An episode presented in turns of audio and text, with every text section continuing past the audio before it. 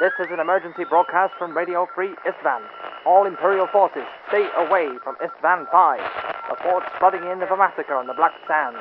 Horus has revealed his hand and gathered yet more traitorous Primarchs to his side. Ferrus Manus is dead. Vulcan and Corax are missing. Stay safe, brothers, and stay away from the Istvan system. The Emperor protects. What's going on, Radio Free Istvan listeners, and welcome to episode 65 of the Radio Free Istvan podcast, a Horus Heresy 30K podcast. Now, we say that, but I mean, there's a lot of stuff that isn't Horus Heresy 30K related, and we got some feedback this last week that people told us they weren't exactly happy that we spawned off into a lot of industrial accident stories. But I just want to let you know right now, we're not changing a goddamn thing. So, so anyway, I have a good time doing this. Let me go and introduce my co-host. My name is Michael. I got my co-host Derek right here next to me. Go and say what's going on, Derek. Hi, everybody. I'm Derek. Go and say what's going on, Scott. I am the off-topic banter cancer spreading through your ear holes. And of course, powerful Ryan Kimmel. See what's going on, Ryan. I'm here to inform you that there's a fucking slidey bar at the bottom of SoundCloud that you can just skip to the fucking parts of the show you want without having to leave little comments. There's timestamps, people. Timestamps. there sure are. There sure as shit are. You know, when I listen to other podcasts, I'm like, oh, it's a musical break. I don't really care for this musical break. I just skip till after the musical break. It's real fucking hard. The little the little arrow that does a circle that says 15. Push that a couple times right now. Sometimes Until it's the next podcast. you have the diabetes. That's Yeah. too much effort. So Yeah. Just keep, fucking when you're going into anaphylactic shock from too much Cheetos and Mountain Dew, you just can't seem to fucking Yeah. Yeah. summon together the motor skills to do that. So, Also, you can have your money back. Just take your money back. Give us your address. We'll mail it back to you. All the all money, the money you, you you sent in to this podcast, we will send it right back to you. Money back guarantee every Yeah. time. So anyway, Unless you're a patron, then we're keeping that shit. the, the, the check's already spent. yeah. It's in fine print. We're, we're part of saying. the pyramid scheme, so it's already gone. I mean, it was gone like three blocks of the pyramid ago. So We're we're using We y'all's can't pay for Patreon money. Sexual transition if we just start giving back fucking Patreon donations. So We're flipping y'all's Patreon money right over into fucking Miles' Patreon so we can get better paint. get painting. Yeah. It's a it's a classic pyramid scheme. You you get people on so we can, we can get on. Yeah. So anyway, I'm glad we got all of that salt out of the air because it needed to be cleared real quick. so what do we got on this episode for you guys? So pretty simple episode. We got at the beginning we got some intro and hobby progress that we'll be squeezing together. Uh, y'all will like that. Usually enjoy that. We got some off banter topic uh, trigger warning uh, that we will be talking about in that area. Um, then uh, we got some weekend plans. We're going to be talking about next weekend. Uh, there's some games and stuff going down between two of the co-hosts that we need to to discuss a little bit because I think they're going to go all out. Uh, but we'll get into that. We'll get, we'll just tease a little bit right now. Uh, then we're going to go over the Arcus, right? Arcus. Is that is that how it's pronounced? Is it like I'd say Sure. Argus. But like it doesn't really seem like it seems like that's probably a lazy like by stupid Americans like Name. us, it's pronounced Argus. So so a- aqua. the aqua. aqua. Aqua. It's the it's the uh Sicaran with the Scorpius Whirlwind turret on it. The Someone Sicaran, the Sicaran Aqua. Does it have Let's- a Hebrew pronunciation? Aqua. Let's make that. Let's make that a thing. Like let's. I don't think any other podcast has discussed it so far, so I think we can get on the get on the train real quick. I so if we can spread that it's pronounced Aqua. I was just gonna call it the Scorpius, but this is Scorpius. The Sacorp. So anyway, so we're gonna go ahead and go over some of the Sicaran Arqua stuff. Uh, then we got three lists that we're gonna go over. We got a three thousand point Reaping Death Guard list, a twenty five hundred point Reaping Death Guard list, and a three thousand point Bloody Claws Space Wolves list. So It's gonna be a good show. I think be, I think we're gonna have fun. Uh, a lot of you guys are slacking. We didn't get any voicemail this week, so fuck all y'all. And um, no industrial accident stories this week. So Fuck, we need to make content then. yeah, so we gotta squeeze some Horus Heresy bullshit into this podcast. So anyway, let's go ahead and start with you, Scott. How was your week, buddy? I heard heard some heard you were doing things. My, my week was great, man. I was on vacation all week. I went to the the Smoky Mountains of Gatlinburg, Tennessee, which I believe I aptly described to you as like uh if you're white trash like me, it's like Las Vegas, and it was great. You know, if your mother ever smoked Virginia Slims, then you probably No, no, no. You're talking about Branson, Missouri, sir. Branson, Missouri is the white trash Las Vegas. I don't I don't know what Gatlinburg is, but Well, hey man, you got to get your life, got to get your life straight. It's like probably like Branson, but they have a insane population of black bears there. So you have black bears running through the trash and attacking people. It's awesome. Small No, gangs man, of uh, black bears control the inner city. There are so many black bears in this, and I heard this stat on a tour bus, so it must be true. But there are so many black bears in the Smoky Mountains National Park that there's enough for there to be two black bears per every square mile. Oh shit! So, yeah, that sounds a lot of impressive leather. to me. So if you go hiking there, you better take some bear spray. Yeah, it doesn't yeah. Perhaps don't, perhaps don't go by yourself in the dark. Yeah. so, you know, I don't know. You'll be on that uh four one one list like some fucking mystery. he went walking by When himself. you're going If up, you're saying you don't really like your mother-in-law or wife or whatever, you just tie some stakes around their neck and like take them hiking, and then you know get separated. right? you- Separated. Did you fill my pockets with honey? like, what are these Ziploc bags of honey? I'll just make sure you're not gonna get hungry on your hike. So you go to the top of a mountain there. There's a there's like Gatlinburg, and then there's a like a miniature theme park at the top of one of the mountains.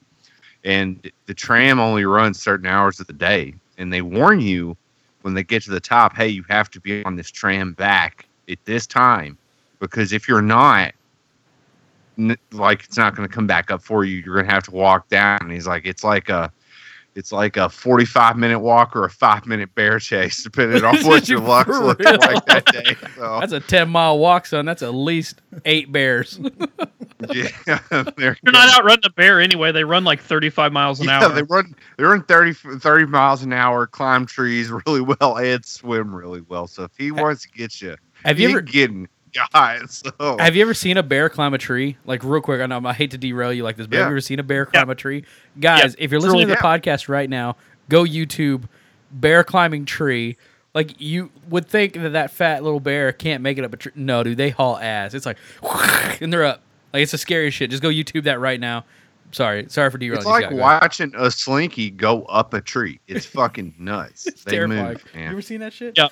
I, I'll take care of you. Have you seen the video of the guy in the in the tree stand and the fucking bear Yeah. tries to come up with his tree stand?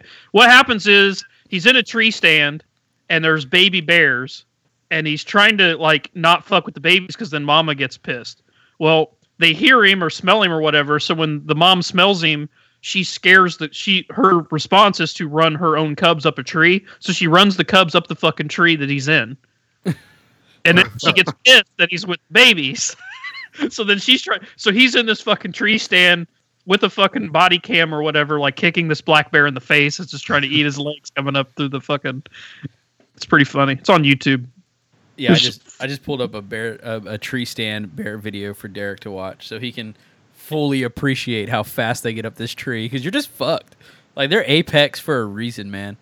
Yeah. Oh, yeah. And just so people know, we uh they covered this on Joe Rogan the other day, or maybe Fighter and the Kid. They looked up like they were talking about how fa- like if you could outrun whatever, and they looked up how fast Usain Bolt runs. Oh, So you say Usain Bolt yeah. run- he runs 26 miles an hour. So Yeah. just just so Oh. so the fact that bears run 30 uh you're fucked like it, i mean even if you're usain bolt they're going to catch you and i promise you that nobody listening to this episode is usain bolt so Wow. No, we're all. That That- got I, I had there. this moment where, like, it up there on on the top part of that mountain. They had a wildlife like preserve where you could go and see them.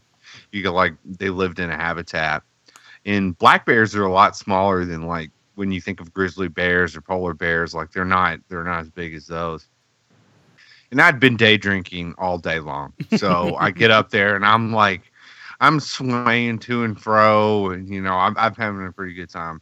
And I'm looking at this bear, and it's probably, you know, like six foot tall, something maybe seven feet tall if it stood on its hind legs. And I'm kind of looking at my wife. I'm looking at this bear. I'm like, I could take that bear. I could fuck that then bear I up. then my reality closes in behind me, and I'm like, I gotta stop drinking now. Like, like what what would you like what would you what would be your first motive like mode of attack like how are you even what I think what would happen or what would happen. like what are you doing There- like let's say you're in your drunk state again and this bear decides to come at you on all fours what are you Throw up in his eyes. That's what I would throw do. up in his eyes Throw up in his eyes. you can work up a puke that quick Maybe. Uh, He's gonna bet I try can 'em. if a black bear charges at me. Are you gonna be like fucking Charlie from Always Sunny when he eats the blood caplets? Right? Yeah, in the limo. just, oh, just projectile vomit blood all over him.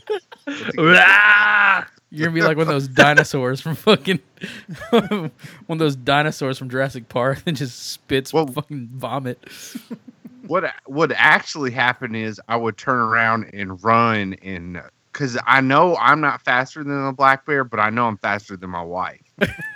So Yep. I- it's unequivocal.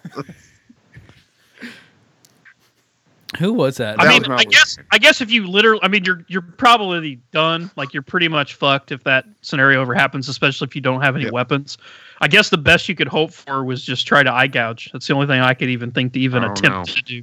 well like I mean, it's not going to work. You're going to no. die, but I mean, that's like the only. I mean, that would be your only slimmest, uh, you know, margin of opportunity would be to go for its eyes. I think. you think. think it hurts bears if they get kicked in the nuts? No. No, I don't either. They're like So- angry little rage balls covered in fur. I've I've seen just feel just dogs like you know just like forty pound dogs get into a fight like domesticated dogs and trying to separate them. You try to fucking kick them or you know get them apart, slap them, hit them, whatever. Trying to like they don't give a fuck. They're still No. going at it. So imagine a fucking five hundred pound bear. Like it ain't. You're not stopping it. So I looked No. up how to survive a bear attack on the internet, and it says don't run for starters. It says when Yep. you run, the bear thinks you're. You know what? First off, you're welcome, everybody listening right now, especially if you're hiking. You're That's welcome. right. anyway, it says don't run. When you run, the bear thinks you're prey and will continue chasing you. The th- number three. He's not wrong. I Yeah. would be prey in that situation. Yeah. It, it says, and don't think you can outrun a bear. Bears are fast. And I feel like they wanted to put as fuck, but they couldn't because it's actually like a legit. They can reach speeds of 30 miles an hour. Unless you're an Olympic sprinter, don't bother running. The next one says, drop to the ground in the fetal position and cover the back of your neck with your hands. At how at what point do you make that decision? There's no way. I don't know. See, because I've like you talk you people write this on the fucking internet and in books and shit, but then anybody who actually is a hunter or goes in the woods or has seen bear activity, they're like that shit doesn't really work either. Like they still just eat you. So it's like I, I'm I'm going for its fucking eyes. I don't care. I'm not gonna play dead. Like you can play dead and end up dead, or you can fucking go for its eyes and end up dead. I'm at least fighting. Okay, so this is I this mean, I live in America, so if a bear comes at me, I'm going to pull out my 44 Magnum and shoot Yeah. bare face. We we live in Texas, so I'm gonna pull out my fucking claymore and fucking slice that bitch up. We can carry swords now in Texas, motherfucker. I'm pulling out my scimitar. anyway, so yeah, it says don't climb a tree. Black bears are excellent climbers. And this one, this is the Ryan answer. This is the Ryan internet answer. Fight back. If the black bear actually attacks, fight back. Use anything and anything as a weapon. Rocks, Yep. sticks, fist, and your teeth. Aim your blows at the bear's face, particularly the eyes and snout. When a black bear sees that their victim is willing to fight to death, they'll usually just give up. Fucking bullshit. I was black bear. told there is an important distinction between these two scenarios. One is if the black bear like makes noise and jumps up on its back legs and like swipes paws at you and stuff. It's trying to scare you away because its cubs or nearby or something. But if it doesn't do any of that and it comes straight at you, you're fucked because it's just hungry and wants to eat you. So Yeah. I think that's what uh, Steve Rinella said. So. So I'm guessing. Yeah. See, like that'd be like a really good like uh, a motivator to get your ass on the tram in Tennessee. it's like right. 16 Yeah, people make sure died last year because they missed this down. tram. there was 45 bear attacks in this entire five years this tram's been open from people who missed it. Yeah, my wife was like, "What are we gonna do if we miss that tram?" I was like, "I guess it's a good thing I'm walking down with you, huh?" See, I Being think a Usain Bolt on top of this bound, I'd be fucked. But It's a good thing we hold all the snacks in your purse. No, a, a better a better stat than you know these many people died from missing this tram would be uh, you know this tram saved this many thousand people's last year from being eaten by bears because they missed. And the you know there's some fucking bear in the woods with a fucking clipboard counting the people that went up on the tram and then counting them when they come back down. Ah, fuck! They're missing two. They're gonna be on this trail, boys. this drill. he's in a he's in a fucking hat with like a big nose and mustache, telling people, "You can ride one more ride. You're not gonna miss a tram. Go ahead." yeah, you got this. Get, get that last funnel cake, man. Yeah, no, you, you can go take a shit You're on real quick. The tram will wait. So- oh, did that bear get you again? Is that bear out there tricking people thinking they can miss the tram? They get craftier every year. No, it's not the last one. They're not just gonna leave. That's you. my week. That's a solid week, man. Solid vacation. What about you, Derek? What'd you do this week? Uh, this week you did a lot of working. but I've been, uh, I guess, rolling into hobby, hobby progress. I've been uh, trying out some paint schemes. Got some new base coats thrown down, just kind of seeing what that does to uh, my end result. And uh, yeah, trying to decide if I need to go ahead and repaint all my drop pods or what I'm gonna have to do from there. I dig it. So you're going like full drop pod assault with your army, right? Yeah, that's what I got right now. I've got that m- list mostly together. I just need a couple more things and then get it all put together and painted up. Dig it. You should post your list online. Post up what you got so far, and then post up your list and let people critique it. Because people online will tear the shit out of your list. We know that for sure. Oh, that's what I'm scared of. That's what you want. so, what about you, Ryan? How was your week? Uh, hobby progress wise, I've just still just been painting terrain. Um, that all the uh, wasteland tiles, like the desert wasteland scrap tiles, are all done now.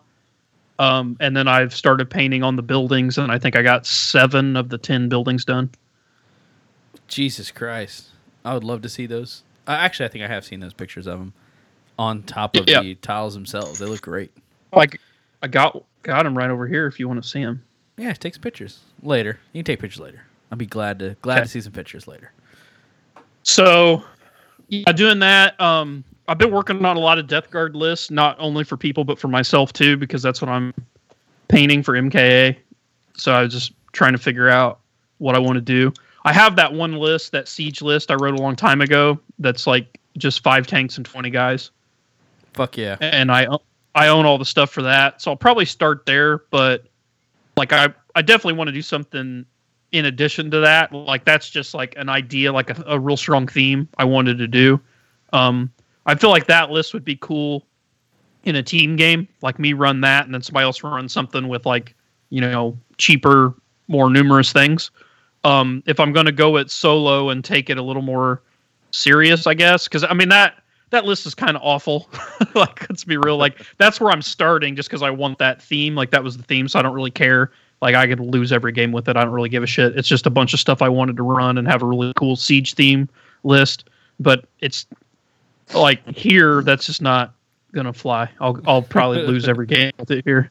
Um, so to take a little more serious, I do want to. I want to keep that same kind of like a lot of Land Raider heavy armor theme. I just think that's cool for Death Guard. So I've been working on a lot of lists with like just shitloads of like land raiders, things like that in it.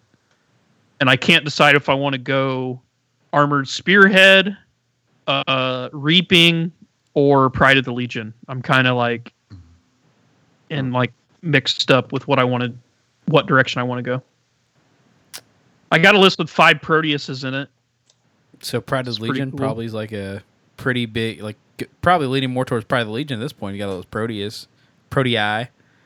Or sorry, Phobos, Oh. the assault ones. I got five. I got I got a list with five Phobos in it. I, Um, I had a list like that for uh, for uh, my roommate Jake's Warhounds. He was running like Yeah. all fucking Phobos. It was brutal. It's a lot of armor 14 rolling around.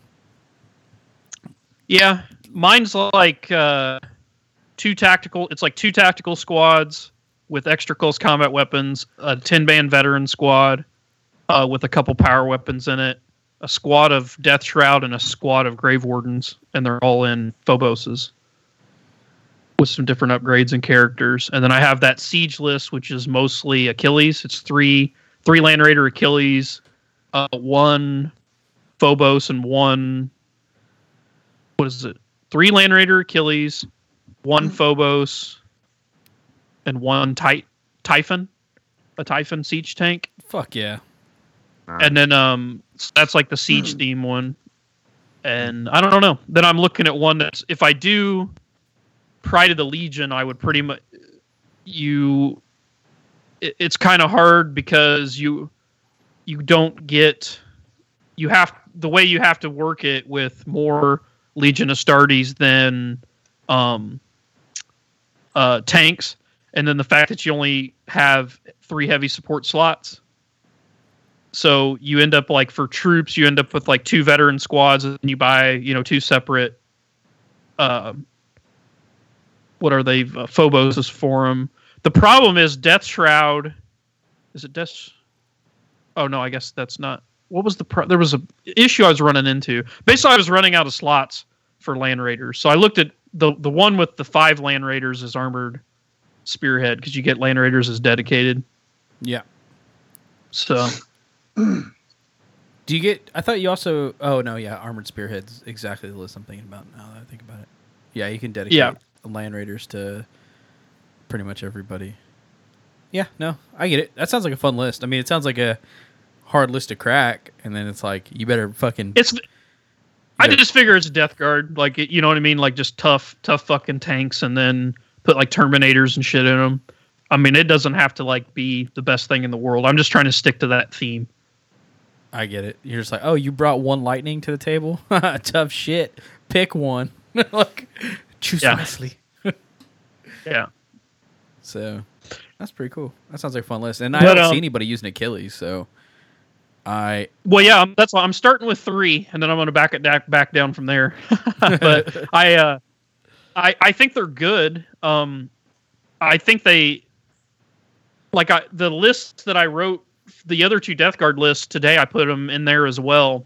I'll get to why I, I've I've been considering using them. They just they fit better in certain armies, like when certain people run certain units, uh, especially like shooty units. Like if they have a small like a lot of people running like small like five man flamer team or five man veteran squad with combi flamers whatever. You don't really need an assault vehicle for that. You know what i mean? Like so an achilles is a good one because they fit in there and then you can jump out and shoot but it still has a lot of fire support and it's still really tough. So it really just all depends on what you're trying to do with the unit inside. I feel like we need to go through like a breakdown, like just a refresher on like all the heavy support choices. One We can do that. episodes. Yeah, like just come back and like it's like, oh, let's talk about all the Land Raider variants. Let's talk about the Spartan. Let's talk about the Oh. Achilles. Because I'm looking at the Achilles right now. I mean, it, it's one of those things where I haven't read the rules on it in so long, just because I don't ever use it. I don't even consider it as an option. So It's super hard. to- Everybody I talk to that runs them are like people really struggle to kill them because you're minus one on the damage chart against it. Even when you do sneak a pin through, it automatically comes with armored ceramite. It's immune to lance. So like a lot of Mechanicum players that rely on, um, Dark you know, yeah, the shit like that that just doesn't like. There's a lot of stuff that it's immune to that people are like, oh fuck, like they don't, you know what I mean? They underestimate how hard it is to kill. So so it comes standard with the twins to two. Okay, so just for those of y'all who haven't seen the Achilles in a while, uh, Achilles pattern land raider, alpha pattern land raider, 300 points, four hull points, plus skill four, 14 all around. Uh, comes with a quad launcher on the front of it with frag and shatter cells. You can upgrade those to incendiary shells, splinter shells, and if you have a, a siege master console, a phosphex canister shot for 20 points. Two sponson mounted twin linked Volkite culverins. So Well, then there's then there's another version of it in the Land Raider Squadron that's the exact same tank, other than it has twin linked multi meltas instead of the culverins. That's the ones I'm using. Yeah, you're talking about the regular one as opposed to the alpha Al- pattern, right? Yeah, but they're the same other than the sponson loadout. why why do they make them? I guess so you can have them in a aesthetically different. I think. I think they came up with a design they like better. The alpha pattern has the the uh, like the same sort of side sponsons a Mark IIB does. The Yeah. Phobos. They're you know the guns are over under as opposed to side by side. But I don't know. Maybe I'm I thought I thought the Melta I thought the the Melta guns were also over under as well. the the alpha comes with both. So uh, the one that I bought model wise is the alpha one with the the two B type Right. sponsons, but I'm Yeah. running that as the multi Melta one. Yeah, that's. I I used to have one in 40k back in the day, and that's what I did. So what makes it so powerful is that enhanced pharmatic rights, the whole of the Achilles Alpha, blah blah blah blah blah blah blah. Uh, uh, Land Raider is not subject to the particular effects of Lance and Melta special rules by attacks made against it. In addition, it reduces the effect of all rolls in the vehicle damage chart caused by penetrating hits other than destroyer weapons by minus one. So note that this reduction is applied to any AP value that would first add to this roll rather than the final result whether this was appropriate. So, for example, an AP one attack, which would usually gain plus two modifier for the roll, would only gain a plus one, etc. So you're just subtracting one. So, yeah, that's pretty cool. Yeah. Don't know much Lance out there, but you know, not having to worry about Meltivets and shit's pretty di- pretty dope. Uh-huh. Yeah. So, and fucking Dynat, Dynat shit in your deployment zone. But it sounds like you're gonna be moving those bitches forward anyway. So, Well, right, because I like I like playing more aggressive. I don't like gunline shit. It bores me to tears. I've just never been into doing that. I've tried doing it with Imperial Guard before, and I just like fucking fall asleep rolling dice. It is like the most boring thing to me. I can't stand it.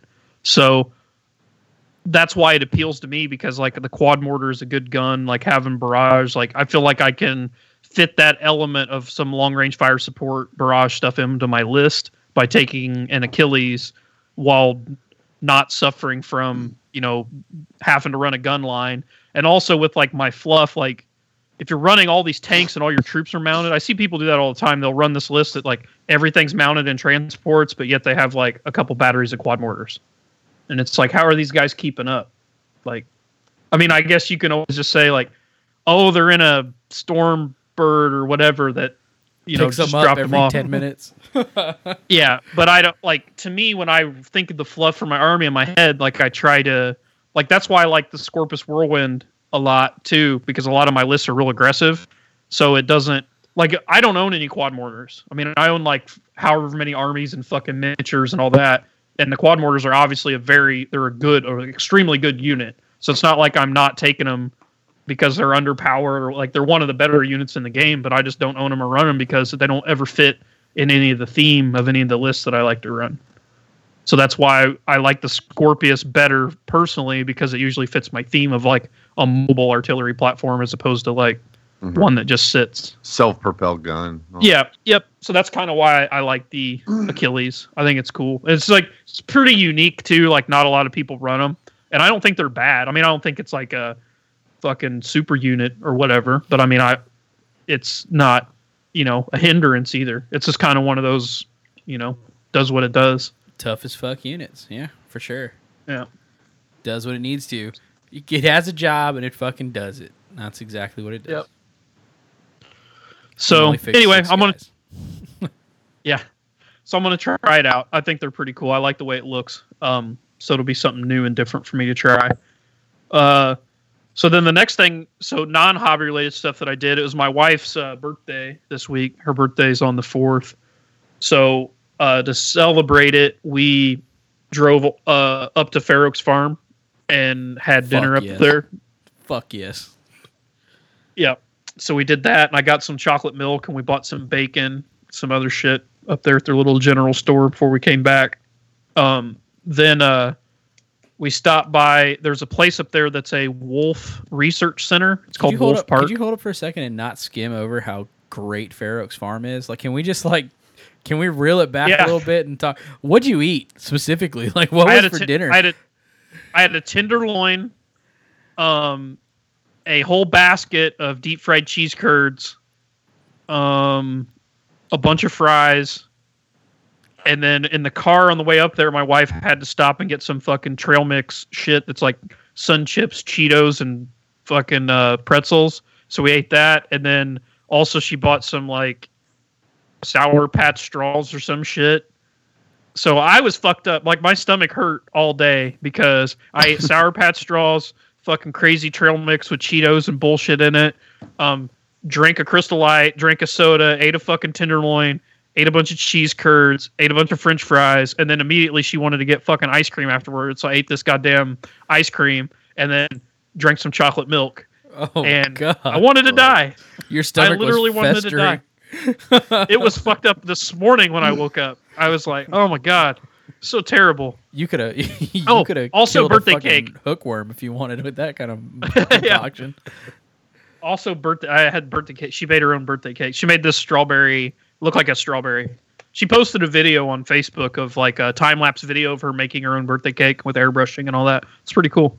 Oh, badass! I'm gonna have to check that out. I'm gonna have to It's share a- that to the Facebook page so everybody can see it. yeah. It's a she made a strawberry cake. It was pretty neat. I liked it. Um so yeah. So then so yeah that place is fucking delicious. So I had a cheese make- like tomato sandwich there, and like lost my shit on how good that thing was. Like a, a fucking grilled Yep. cheese, like to the next level. So I can only imagine what they do with like normal food. Like I think this year for Adepticon, you didn't take anybody down there. Like nobody went out of their way because like it's like what like an hour from Adepticon if you were to go.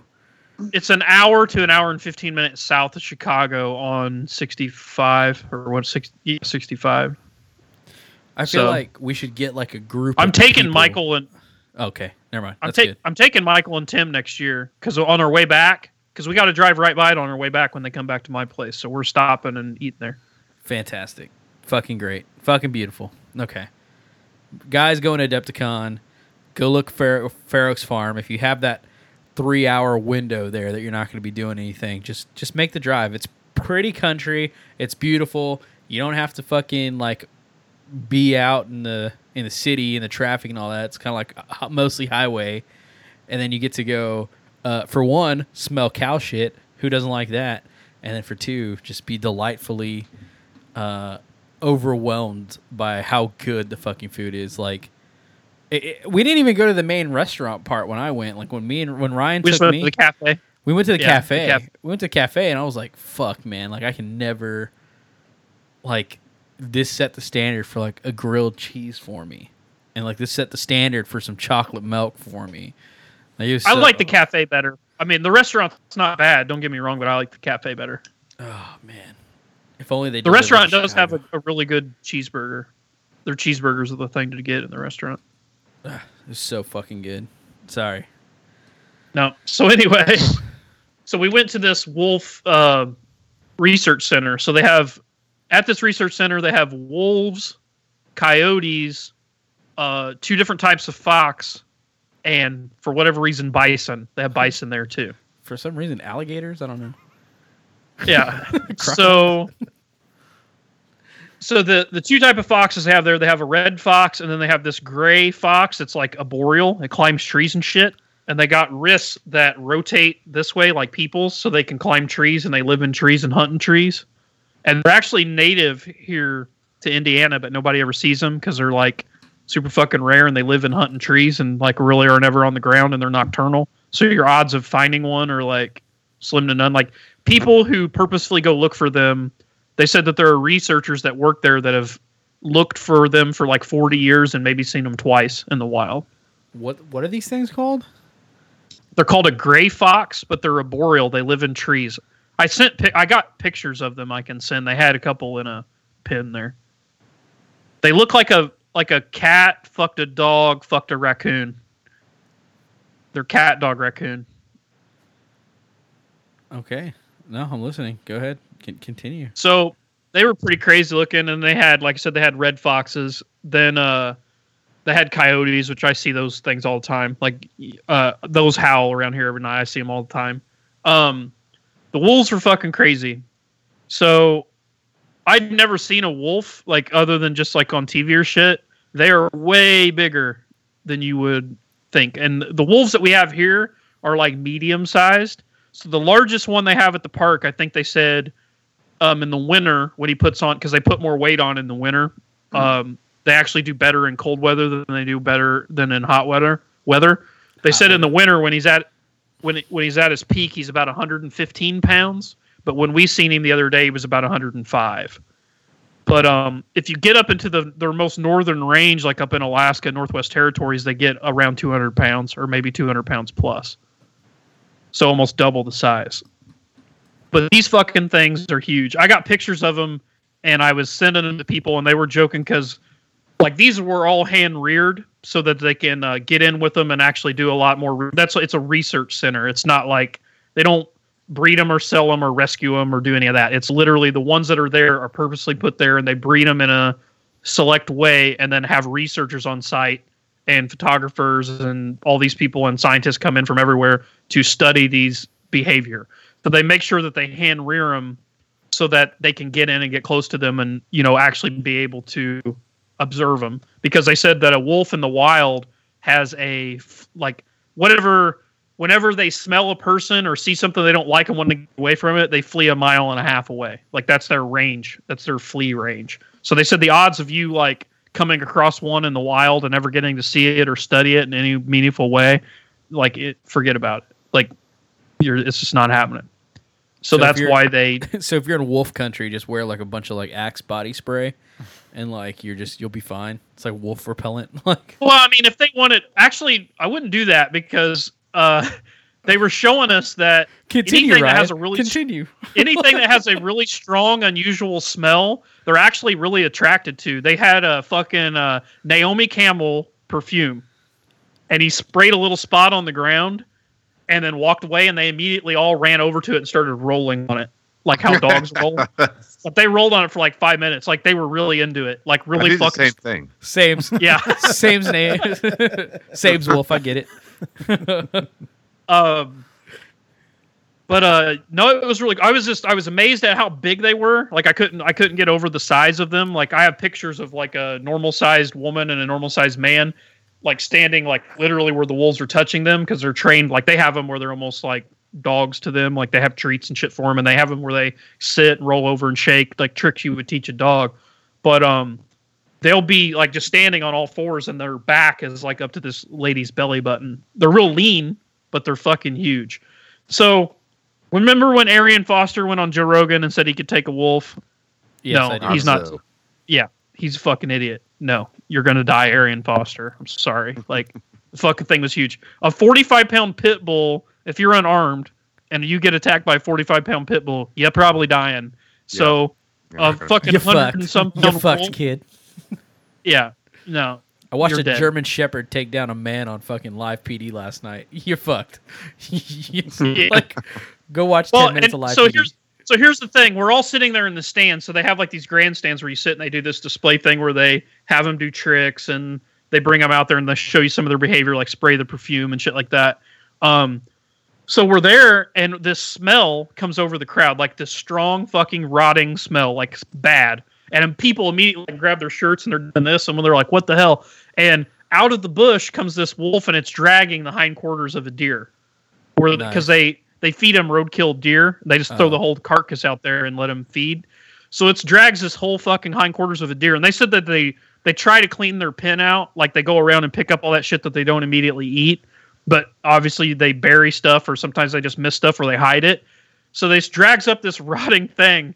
so they drags it right up by the fence in front of everybody, right in the middle of this demonstration while they're trying to do this demonstration, and just drops it, and then just lays down next to it and starts eating the fucking rotten ass out of this just dead deer Gave behind. it ass first. Oh yeah, like a And rap when video. he's he's biting into it and crunching down, and you can hear the bones breaking, like going, like it's doing this crunching.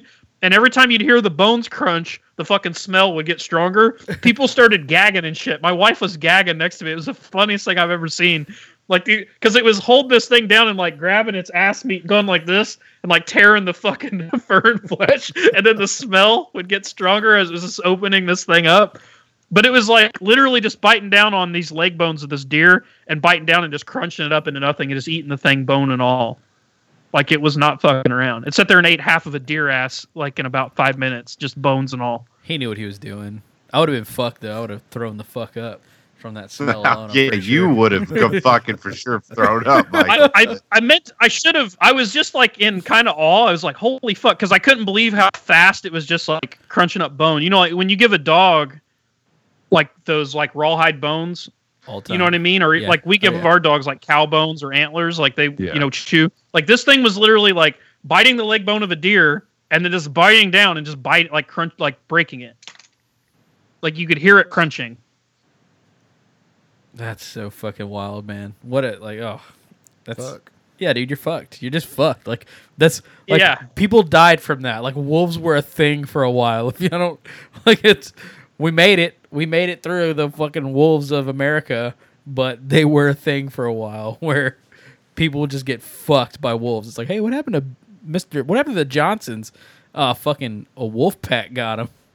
Oh, that makes sense. Well, I'll send you these I'll send you these pictures right now and you can send them to uh you can put them on the Facebook if you want, but here's the pictures. Yeah, I, am just putting I'm just putting shit on as the episode's going. I already threw the the bear climbing video up, so for Yeah, those of you y'all listening, it's on the Facebook. So look at the size of these, Michael. Here's three of them next to a, a woman. The woman was probably she's a little small. She's probably five foot five, but look at how big those fucking things are. Jesus Christ! Game the of white ones are male. The white ones is, is a male, and the the dark color one's a female. It's a big old doggo right there. That is a big Some old big doggo. puppers. That's huge as fuck. Yeah, dude. There's just no fucking way. Like you're just fucked. Like you're fucked. It's nobody's. I mean, what do you do? Like what did they did they did they give you some advice on like hey if you run out to wolves in the wild Carry Naomi Campbell perfume on you because they're into her. Yeah, just spray it on the ground in front of you and you'll be all right. yeah spray it on the ground. We can't get enough Naomi Campbell. Big fan. Very underrated actress, in their opinion. Did they tell you, Ryan? Did they, Well, the- did they have like any any like? What'd you all learn there? Like, I feel like Well, surely. once again, you're not going to outrun them. They run about they run between 35 and 40 miles an hour, and unlike a bear, they're actually built for endurance. chasing- so you're not even going to because the way that they usually operate and kill larger prey is they'll like find a bison or something and start biting at its legs and just keep biting at its legs and try to get it bleeding where it's and it they just keep following it and the whole pack takes turns running in on it and biting at its legs and just running it till exhaustion. So you're not going to be able to outrun it in a sprint and you're not going to be able to like um you know beat them on endurance. And they said that they're there's probably there's no like proven study, but they think they're pretty sure that they're smarter than even the smartest domesticated dog, which dogs are pretty smart. So, you know, you're they're you're you're pretty fucked. Like they work in it. They that's the other thing is they're they're pack hunters too. It's not like a bear where it's just like oh it's a lone bear or whatever. Like this is a fucking pack that there's one alpha that they're all trained to hunt and kill together. So it's not like you're likely just to run across one. If they were out to eat you, you're gonna have to be dealing with a whole pack of them. So What if I'm Liam Neeson? Dude, I was What's just in? gonna say that. Holy shit! Oh man, if I can mm-hmm. high five you right now. Mm-hmm. It's like I was gonna say. So Liam Neeson bullshit. You calling it? You going right now? Liam Neeson the the grey. It's bullshit, huh? yeah, Dude, that's one I of think dude, one of my favorite movies ever. The Grey. Um, Right? Fucking Yeah, I cock mean, tease of there's- an ending. But yeah, there's a reason that uh you know humans went around and shot them all and got rid of them because like you otherwise like you'd just be out in the woods and you'd be collecting berries or whatever and they just come around and fuck you up if they felt like it. I mean, Right. like the people said, it's more like anymore if they don't because they don't really interact with humans very often. Like there's a bunch in Yellowstone just running fucking loose, and obviously there's people all over Yellowstone, but they don't really see humans as prey because they're so well fed on elk and shit. I mean, that's the thing you got to think that they kill like their main food source in Yellowstone are elk. And I mean, think like a fucking elk, a small elk is six, seven hundred pounds, Yeah. and they're just Are killing bringing that like elk, no Liam problem. Neeson? Is Liam Neeson going around killing elks with his bare hands? I don't Bare think so. Yeah, I just I think you'd be fucked. I don't think it's one of those things like how do you survive a wolf attack? I don't really think you do. You just don't end up in that situation to begin with. Or once again, like Scott said, you carry a gun, you fucking Naomi shoot. Campbell perfume that as Yeah. well. Yeah, yeah. If I'm carrying 124 grade plus P and 16 of his buddies, I bet I can, I could down four or five of them and make six. Well, I don't- seven I think once look- you- I would Make think one if you fired sick ass gun- coat. yeah. If you fired a gunshot, they would probably Yeah, get the hell good. out of there. But if you're just unarmed and you're just trying to fight them barehanded, I mean, they're used to like you know, sidestep. yeah, sidestep. Sidestep. But so here's the crazy. These this is what this is this, this is really going to pique Michael's interest. So up until 2011, they would a couple times a year put the bison in with the wolves and run through the first couple stages of a hunt and then separate them before any bloodshed happened Shit. but they would do it as a demonstration and bring scientists in and shit to study it. Um, some fucking tree hugger complained and got the whole operation shut down, even though they did it for 40 plus years with a perfect safety record and none of the animals nor any people got hurt. And it was under the observation of scientists and veterinarians. And all of the scientists and veterinarians wrote letters back to the government saying that, you know, this is actually a really good, you know, research thing that we're doing it here and that's the whole reason we built this place and this and that so i think that's why they have the bison was originally for that but now they just have bison because they can't do that anymore but they're not just going to like kill the bison or get rid of them so they still have them That's fucked up, dude. What a like shitty fucking like ugh. we don't need logic in 2017. tape, man. okay? Red tape Get just that out of fucking- here. killing it. Just killing all the fun. well they weren't like letting the wolves attack them they were just like basically putting them in there and then watching their behavior on how they coordinated the attack and then when they would get to the point where they would be ready to actually approach the bison and maybe try to take it down they would then you know move in and stop it. Spray some Naomi Campbell Well, they're- perfume off no, the they're- ground and whisk because the they're- away. They're- they're trained- NCP. they're not they're trained to not attack people, so the people would literally just you know get in between them and the bison, start giving them treats, and just get them away. Nice. Hey, don't man. have you ever been to off topic question, but have you been to Kentucky Down Under here? Me? Yeah. Is that like what do you mean down under? That's what it's called, Kentucky Down Under. It's a Australian themed Kentucky amusement park sort of thing. KDU, like a man. petting zoo. KDU. yeah, dude. They they have a bunch of like wallabies and bison and shit. I don't even know if bison live in Australia, but I they have think they a fucking shitload there. And you can like feed them out of your car window and stuff. I've never been. I've been to Mammoth Cave. well, we're fucking gonna do it sometime. We're gonna go down there. We're gonna pet some wallabies. We're gonna feed some bison. But this Wolf Park thing, you can sponsor a wolf and then once a year go and um, actually get to play with the wolf and pet the wolf and play catch with it and shit like that. They actually let you in the pen with it Nice. under under supervision, obviously. That seems kind of cheap. Like I don't know, man. Like I, I'd be jealous. I'd be like, huh.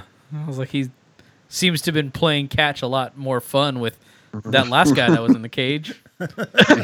like, they wore him out this morning, and now now I'm getting a he's filled a, up on fucking biscuits, and he's now a doesn't used, want used mine, fucking wolf. apparently. How many miles on this wolf?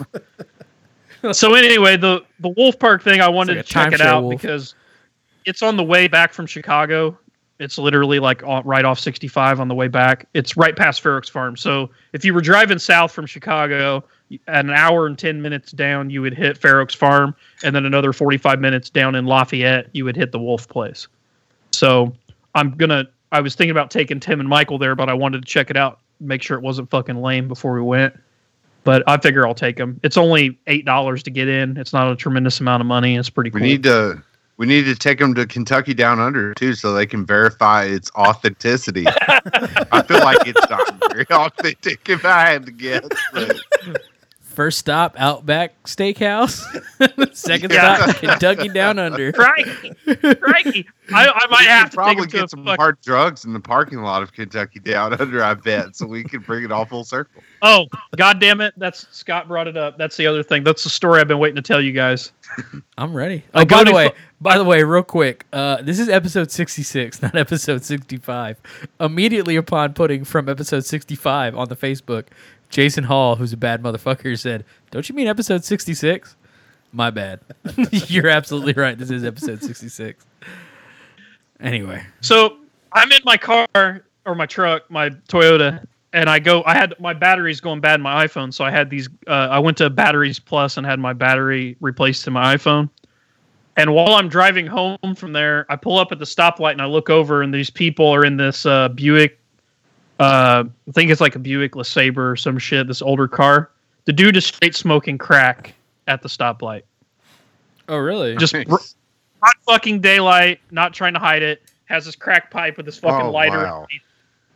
Just fucking in the driver, me of something I saw this weekend too. straight smoking now. crack. I was like, Oh, really, bro? Like you're just gonna fucking smoke crack broad daylight at a stoplight at like a super busy intersection? You do Like, not was make like- you do not make eye contact with that kind of person. He's got I was to looking- fucking lose.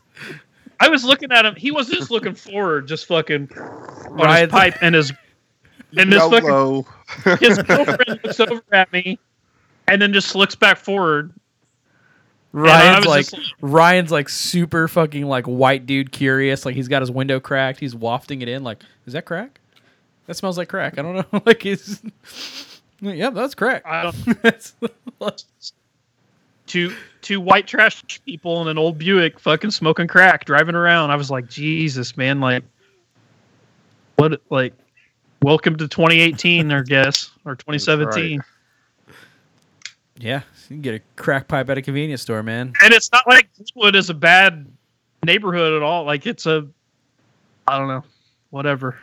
I was just pretty shocked. I've never seen anybody just like other outside law and order. I never thought I'd just like openly be out like side and just see somebody smoking crack.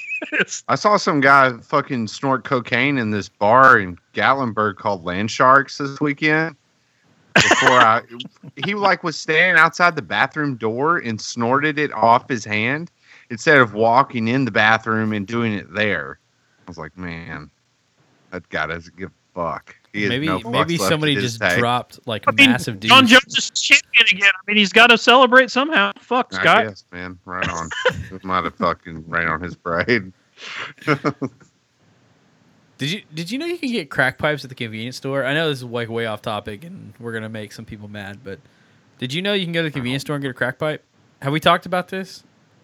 I've never attempted to buy a crack pipe to know. So so the other day Today was the first time I've seen a crack pipe in the wild. so so next time in the wild. So the next time, like you you you've never really think about the logistics behind getting a crack pipe. You know, like these are like some poor people if they're smoking crack, and it's like, well, where the fuck do they like? Every time you watch live PD, you're like, crack pipe, that's crack pipe, and they all look the same. Like it's like, where the fuck do they eBay these crack like the Amazon priming crack pipes? No, man.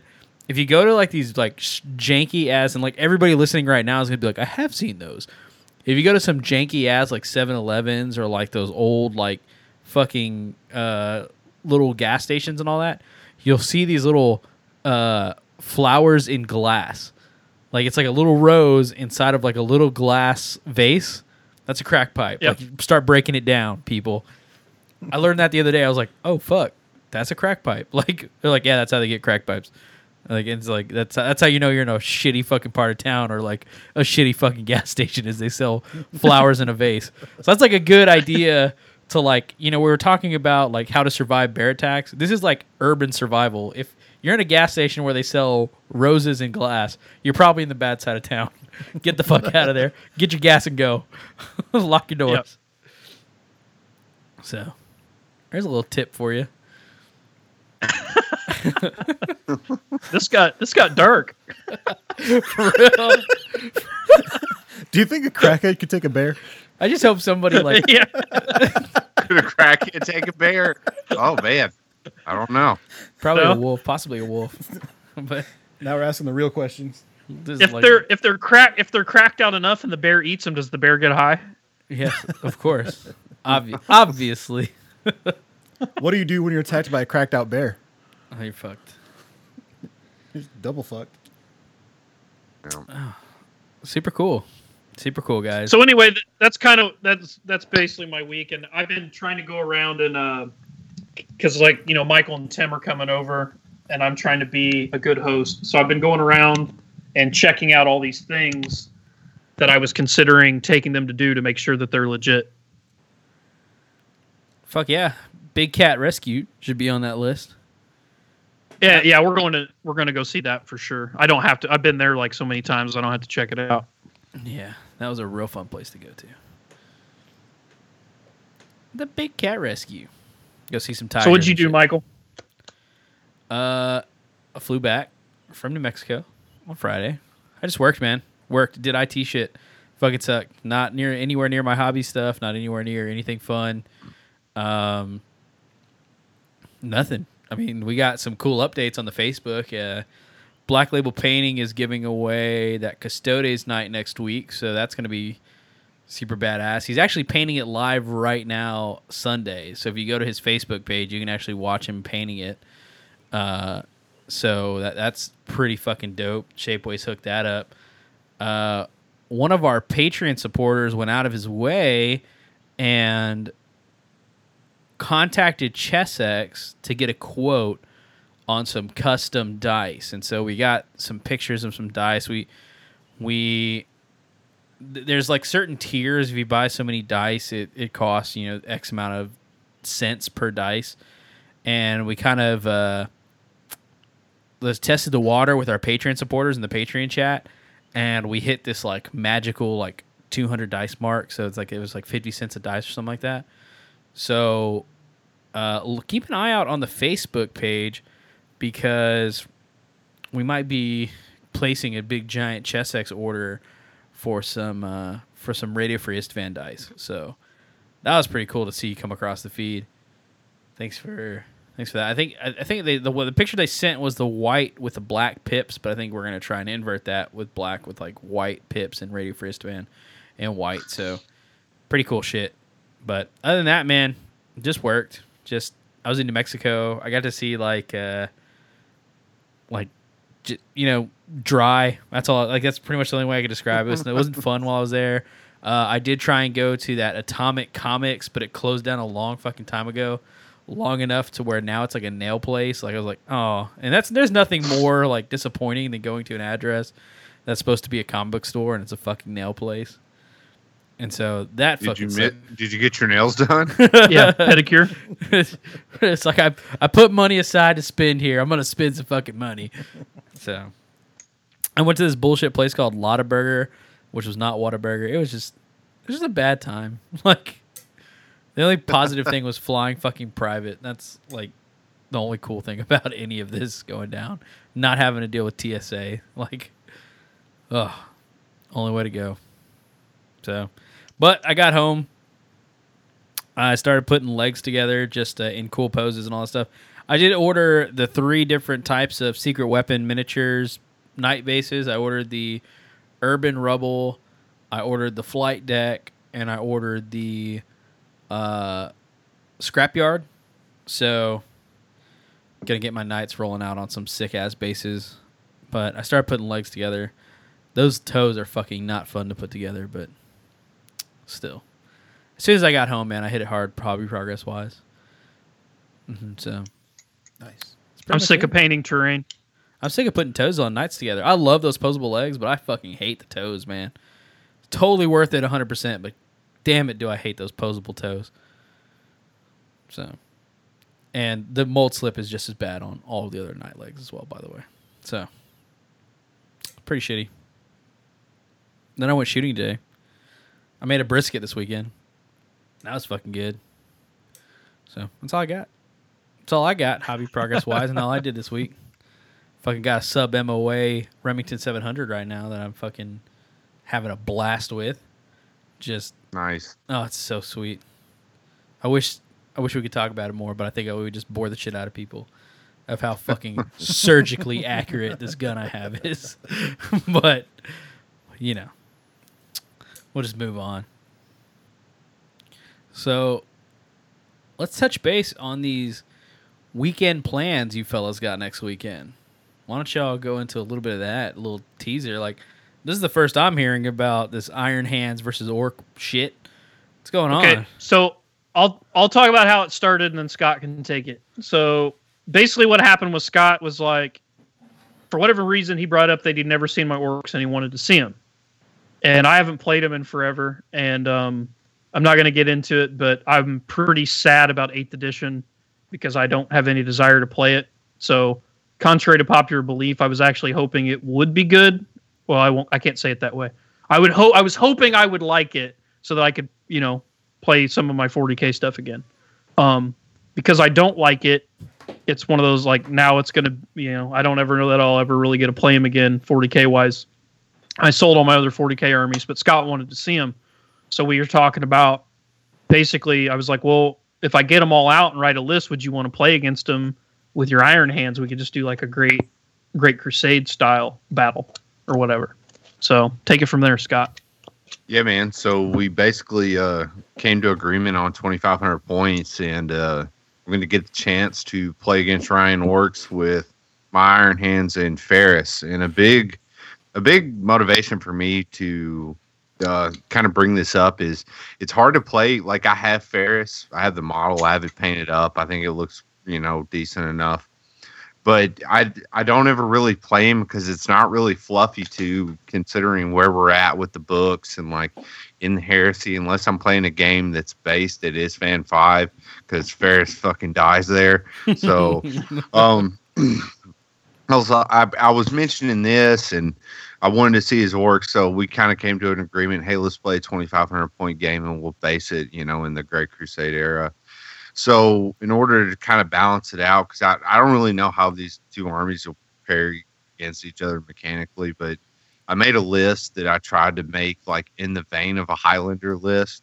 The only thing I replicated in it were two tax squads, um, but they're different and they're going to function very differently on the on the tabletop. So my HQs, I have uh, Casterman North. Look, you listeners don't know this, but I'm looking at Ryan's very sexy fucking battle wagon of death. Goodness. That looks dope, man. I like the Evil Sunz a lot. But uh my list I did Casterman North, um, just as a I'm gonna get to what vehicle I'll put him in later. And Forge Lord, Lord and Terminator armor, Cataphracti, Volkite Charger, Power Axe, and Rad Grenades. Um, what I'm going to do with him basically is put him in a, a squad of Gorgon Terminators, give him some, you know, some buff with lowering the enemy's toughness a little bit.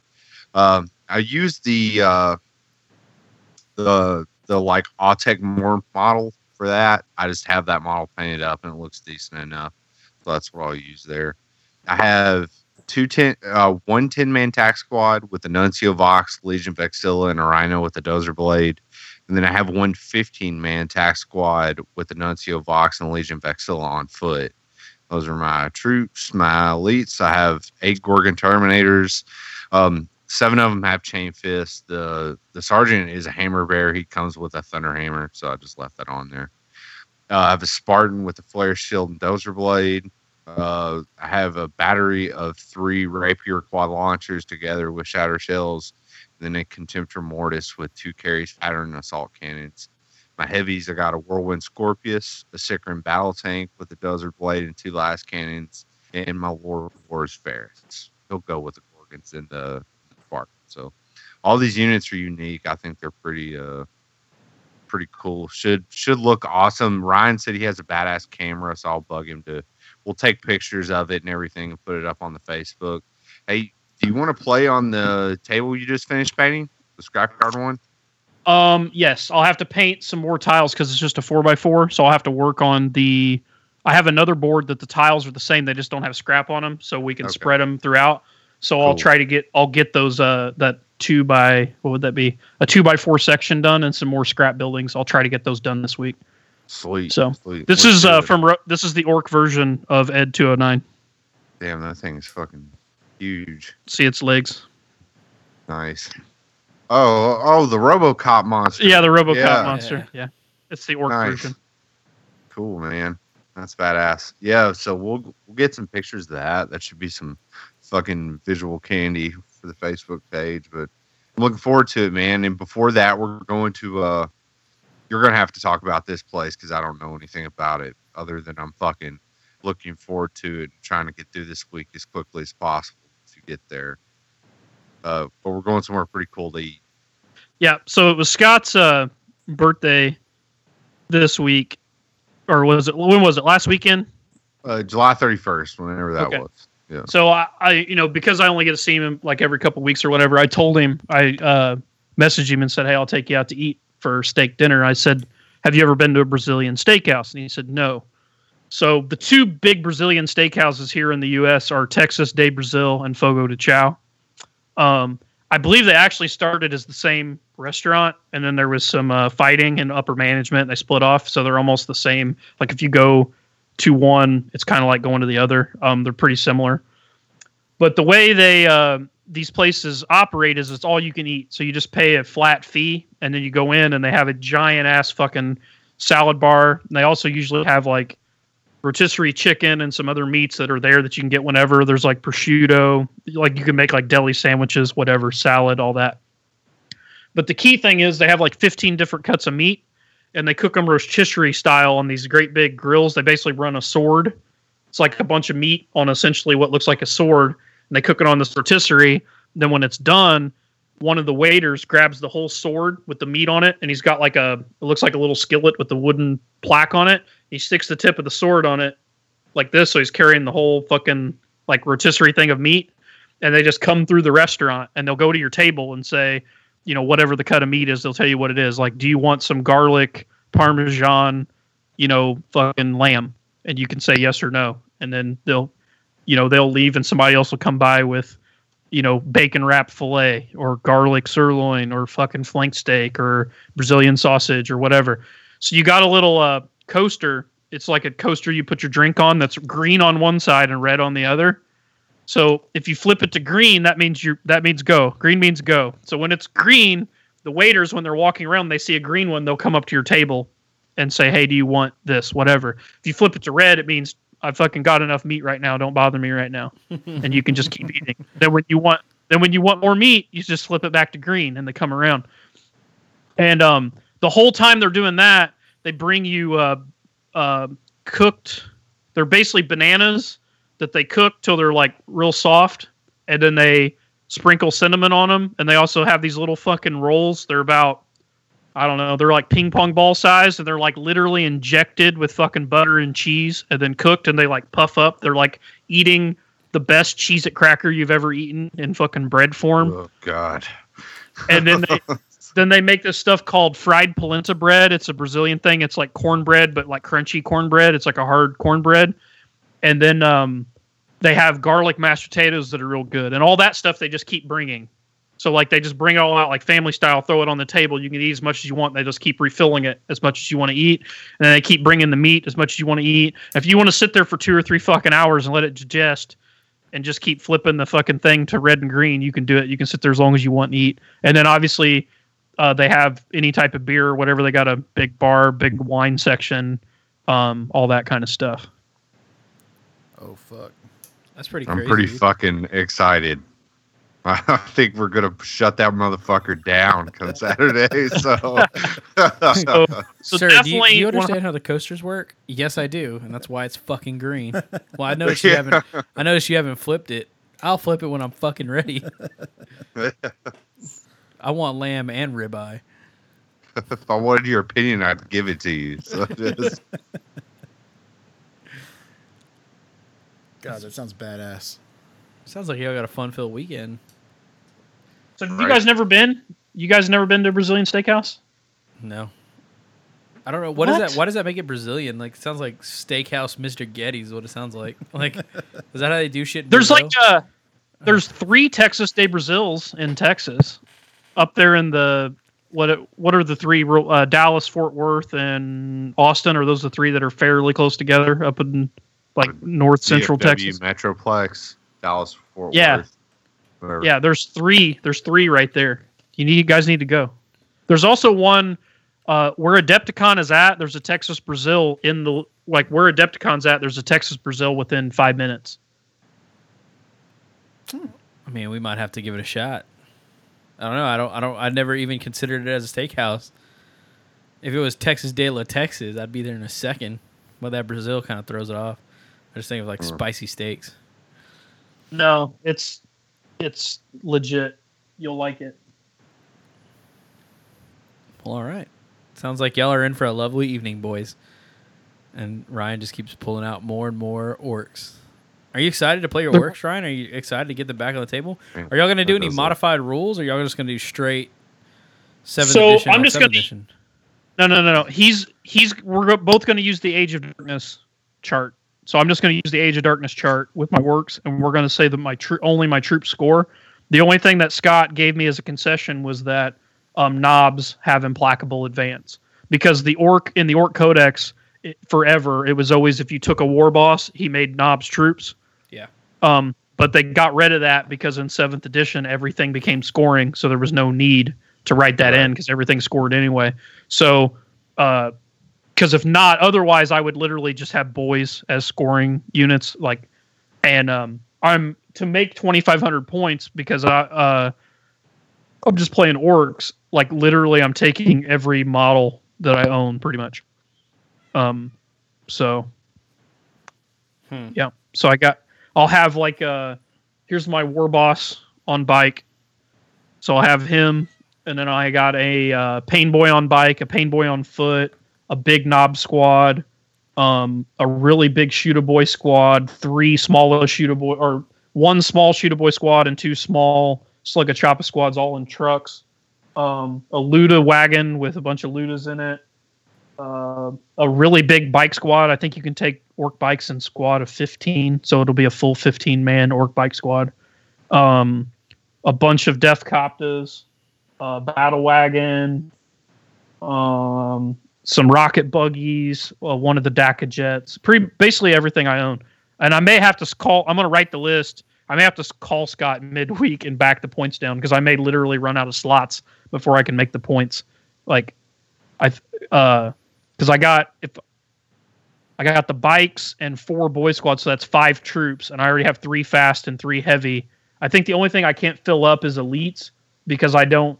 Uh, I had a bunch of uh, tank busters and um some other shit that I just never got painted. I own it. It's in the closet. It was something I was working on whenever I. Uh, this was the army I was playing a lot right before I got into heresy. And then once I got into heresy, I quit working on these guys and just went full working on heresy. And my thought was always, you know, if I ever started enjoying 40k again, this was the army I was going to go back to. But I don't see that happening anytime soon. So, Just keep them around. Keep around just in case. No um, I'll probably play Gork. I'll probably play Gorkamorka with them. And then if Scott likes this Great Crusade game, it's something maybe me and him can do every once in a while. And then if they, you know, you never know what Forge World might do. They might actually do Great Crusade something at some point.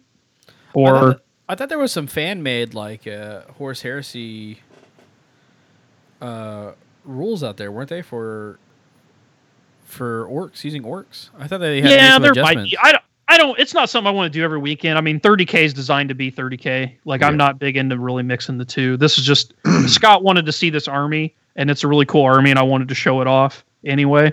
And I just thought, it, like, if I was going to drag them all out and we were going to look at them, I'm like, you know, let's just play a game real quick. It's not going to kill us to play one game like this.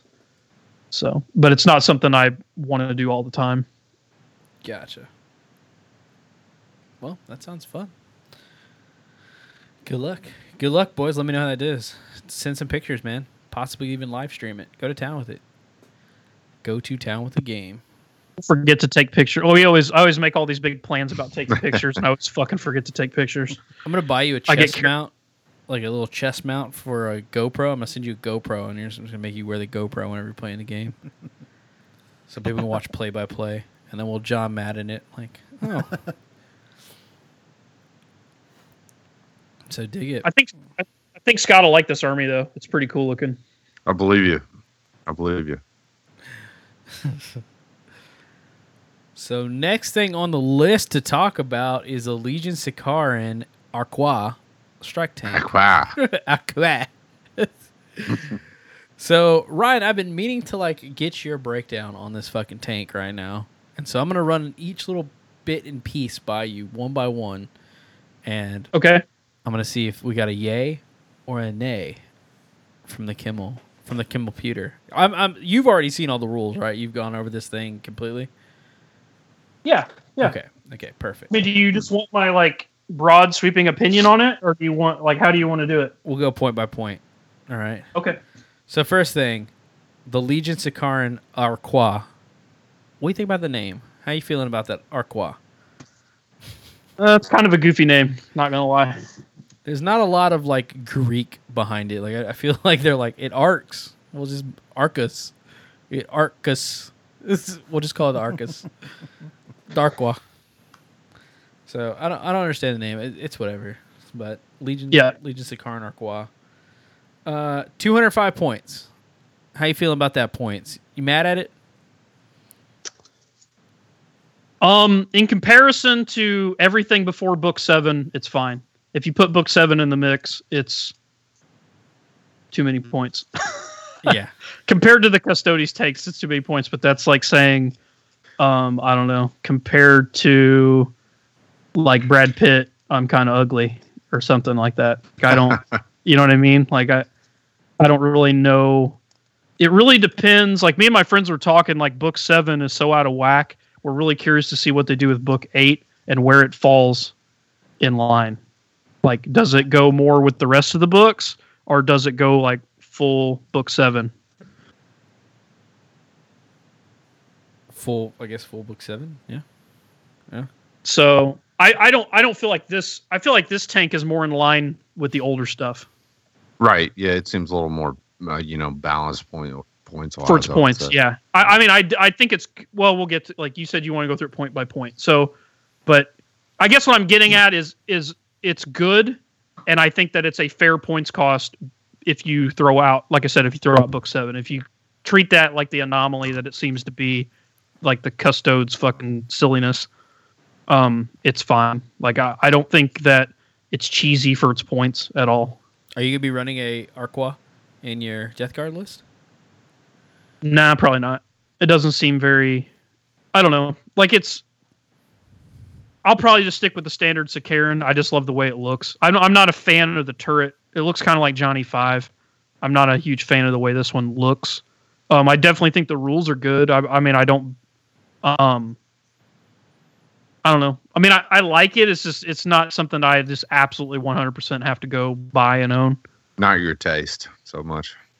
It's not even really that. I just like I don't know. Like it's fine. I, I'm waiting for the plasma one. I of of the three new ones that came out, I think I like the looks of the plasma one the best. Yeah. I'm hoping that it has like just even passable rules. I mean, if its rules are just like, you know, like we just talked about, like the you know the Achilles or like I like running attack bike stuff like that. That like I feel like I can make work. Like these are good if you use them this way and you run them in the right type of list, like you can make this unit work. Like that's all it has to be. It doesn't have to be like, you know, fucking Phosphex quad mortar level good. Like I don't really give a fuck. Like if it is, it is. But you know, if it's just like as long as it's not like destroyers bad, like we talked about on the last episode, like shit like that. that that makes it pretty hard to stomach running something like that when it's like you know, it's not even really that it's bad. It's just that sometimes they make things so expensive and bad on top of it that it's like, well, I can run two units that I actually enjoy running that still look cool in place of this one unit that I do like the way it looks, but it's just shitty and too many points. So I think I'll just stick with running the two things that I actually like to run. That kind of scenario. For sure. No, absolutely. Uh, so armor and all that. I mean, it's just like a standard Sicaran. I don't know how much of that we can actually like say, but let's go for Yeah. 13, 12, 12, 3. So Yeah, all the upgrades are the same for all the other variants as well, besides sponsons and some film mounts Yeah. and stuff. And the Um, Sicaran, the basic Sicaran is my favorite tank in the Heresy. Like when you look at uh, how it performs, um, what it looks like, and just fluff, like all around, I, it's my favorite tank in the Heresy. I just the standard Sicaran with the twin accelerator cannons. That thing just looks so fucking cool, and it, you know I like that it's a fast tank, so it could move and fire all of its guns and all that. I just think it looks so cool. I don't. Um, so the yeah, I don't I don't like spam them. Like I, I own I think I only own them. I only own one for my Blood Angels. I, uh, my Salamanders are drop pods, so I don't own one there. My Word Bearers, I'm running Last of the Serrated Sun, so once again, drop pods don't own one there. I might do one for my Death Guard, maybe down the road. I don't know. I'm kind of trying to stick to like the Land Raider transport, you know, siege theme. So I don't know. But in my Blood Angels, I have one, and I planned on getting, you know, another one. I'm hoping the plasma one's good, and I want to get a plasma one too for my Blood Angels. Fuck yeah. So it maintains the vehicle tank fast. The Arqua is still fast and still Yep. a tank. Uh, comes with extra armor, searchlight, smoke launchers. Comes with a heavy bolter mounted, and of course the uh, tw- turret mounted twin Arqua launcher with Arqua warheads. So Yep. So it, it does come with everything that you would imagine. Um, Hunter Killer Missile upgrade, Dozer Blade upgrade, Auxiliary Drive upgrade, Armored Ceramite upgrade. Uh, you can take sponsons, so you can take heavy bolters and lascannon sponsons if you want, just like the normal Sicaran. Yep. Uh, I guess let's talk about this Ripple Fire. So, on any turn in which the Sicaran Arqua does not move in the movement phase and the shooting phase, the controller may choose to have the twin Arqua launcher fire twice in the shooting phase. If the controller player chooses to fire the weapon twice, both attacks must target the same unit and use the same profile. So, I guess just first things first, without actually upgrading the warheads, you're going to be getting the just the normal Arqua warheads, which are 36 inch range, strength 8 AP2, heavy war, cluster warhead, terminal tracking. Uh, and then that cluster warhead, if the weapon successfully scores a penetrating hit on a target with an armor value, you roll D3 times on the vehicle damage and select the highest result to apply, which is pretty fucking bonkers considering it's AP2. Um, Yeah, it's just like the launcher on the. Uh, it's it's a heavy four version of the launcher on the Xiphon. Yep. Yeah. So, and then if you don't move, which is, I guess if you put yourself in a good enough position to where you didn't have to move that entire turn, then you're getting eight of those shots. Just Yeah, and it's a 36 inch range, I believe, on the standard Yeah. warheads. and you're and the not- gun is twin linked, right? The gun itself is twin linked. No, Uh, He said twin says- something launcher. it's just called twin. It turret mounted twin it does- Arqua launcher. Yeah, so it's not. Yeah, it's not like. like- Oh, okay. fun little facts. uh, about it that I, I mean, everyone might have noticed this, and maybe I'm just late to the party, but none of the missiles that you can buy for this thing have barrage. So Yeah, it's direct fire. yeah, it's all direct fire weapon. So it's just a really strong fucking gun. It's just shooting big ass bullets at you. Is all it's doing. Right. Yeah. basically. Yeah. So successful jink and cover saves against this weapon must be re-rolled. So it looks like that has terminal tracking on that Arqua warhead. Uh, Well, it's a little weaker because the standard, the s- was you said cover and how did you Jink. read it? successful you- jink you have to cover saves against twin link. must be re-rolled. Yeah, okay, so the the standard Sicaran just straight ignores Jink. Yes. Right. So the standard Sicaran's better against Jink because it just ignores it, not reroll. But this is better against more things because it's both cover and Jink. You have to reroll. So Yep. So do you so think, it's watered down against Jink, but better against just normal units in cover. So so so would you use this as like an answer to uh custodes? No, I- it's not any better than anything else. Oh, against Custodes vehicles? Yeah. Well, I think they're armor 13 with a flare shield, so you're only going to be able to glance them Yeah. unless you get in the side arc. and then you're the shitty- losing the shitty- fire thing because you moved. So Right, and then they get still get to jink and then fire back at you at full ballistic skill because they have power of the machine spirit and they're cheaper than you because custodes. Yep. Fuck. This can't get power of the machine spirit now. So I guess let's move on to the next warhead. Uh, so the cool thing about this Sicaran Arcus may take any of the following. The, I'm sorry, this Sicaran Arqua may take any of the following: uh, Pyrax warhead, Neutron Flux warhead. So it's not replacing anything. Uh, so the Sky Spear and the Sky Spear warheads. Uh, so with the Sky Spear warhead, these are 48 inch range, strength 7, AP 3, heavy 4, terminal tracking, Skyfire, interceptor.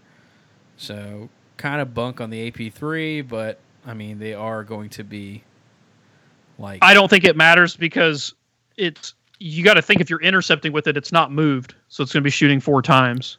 Yep. Or eight sorry, times, eight times. eight times. Yeah, twice at four shots. Hold so on one second. Does Ripple Fire let you? Does not move in both the movement phase and the shooting phase. The controller player may Yeah. choose to have the twin arc wall fire twice in the shooting phase. So if you're using interceptor, Yeah, that only works on your. oh, team. you're not shooting in the shooting phase. Yeah. Yeah, I guess. But you still have Skyfire, so as long as you don't intercept with it, it's like I will forego intercepting you to get eight shots in the shooting phase. So it's kind of like, yeah, America. it's yeah. kind of a, a tough Yeah. decision. It's like, does that lightning looking at me, or is it looking at? well, you're going to want to shoot before the lightning shoots because the lightning's going to target you because they know where you're going to. Yeah. It's like, I'm So you'll just- ask if you bought the Sky Spears, and if you say yes, they're gonna start blasting the shit. You know, of once again, That's gonna be the coolest Mexican standoff. Did you buy the Sky Spears? Yes. Looking at each other, just back and forth. Yeah. the The key to this thing though is that it's intercept on a 360 degree turret mount. That's pretty Yep. rare. Most things in Heresy don't have that. Um, that's why we've we've talked about it a lot. Like the Mortis Dreadnought is severely like people really it's severely overrated as an anti-air unit in my opinion because it's so fucking e because it only has a 45 degree arc of fire.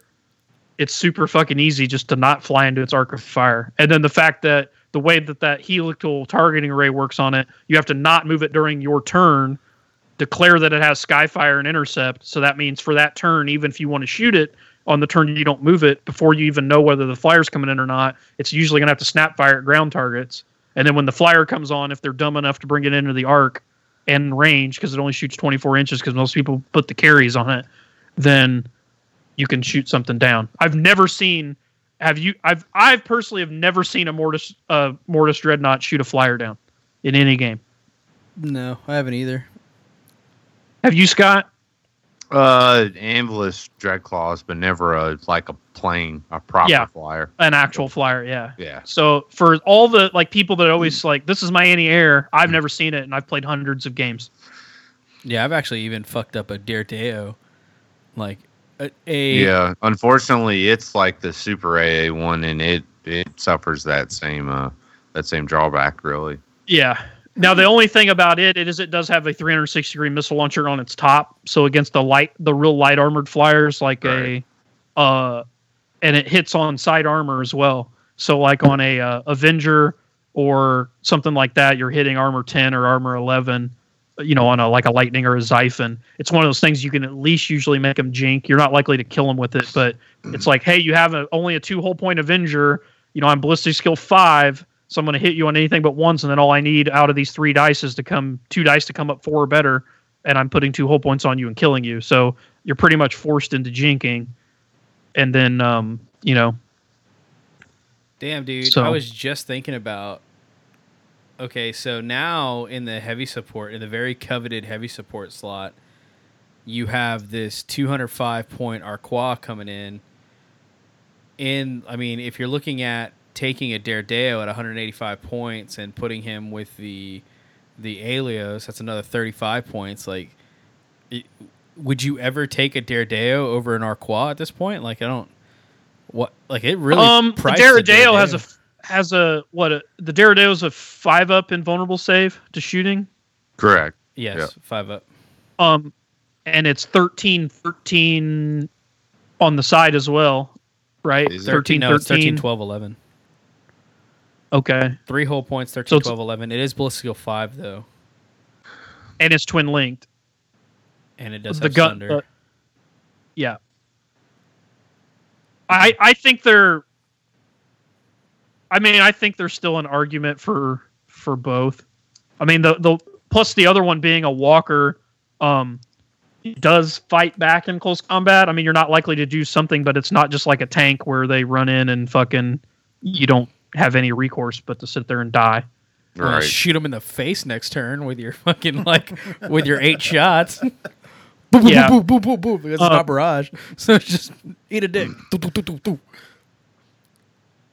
Yeah, I don't know. I mean, it, it's one of those things. The I'm Then with you. to- I mean, I think you don't have to deal with the helical targeting array bullshit. Like yeah, you don't have to deal with that. And then as AP two, the main gun, you know, because you have the versatility of the rounds. I guess the thing is to buy the AA rounds, it becomes even more points. Is the problem? Yeah. Sure does. So you're looking at 185 plus 35 to make it missile launcher Daredeo, which is 220, and Yep. then to make your Arquois, The Sky Spear ends up being 15 points, so that also comes up 220. yeah. So it's right at right at 220, both at 220. Yeah, I think you're right. I, I mean, I, I think you pretty much always run the tank at that point. I think the tank's Mhm. probably superior because you get the versatility of doing the standard rounds, which the standard rounds are, are really good. They're really strong. So if if we were playing Mad Money, I'd say people would start investing in plasma cannonades. like it's it's coming. It's Yeah. well then they, then they have a fucking Sicaran plasma cannonade coming too. But Right. What are they what are they And, doing to the like- Deredeo?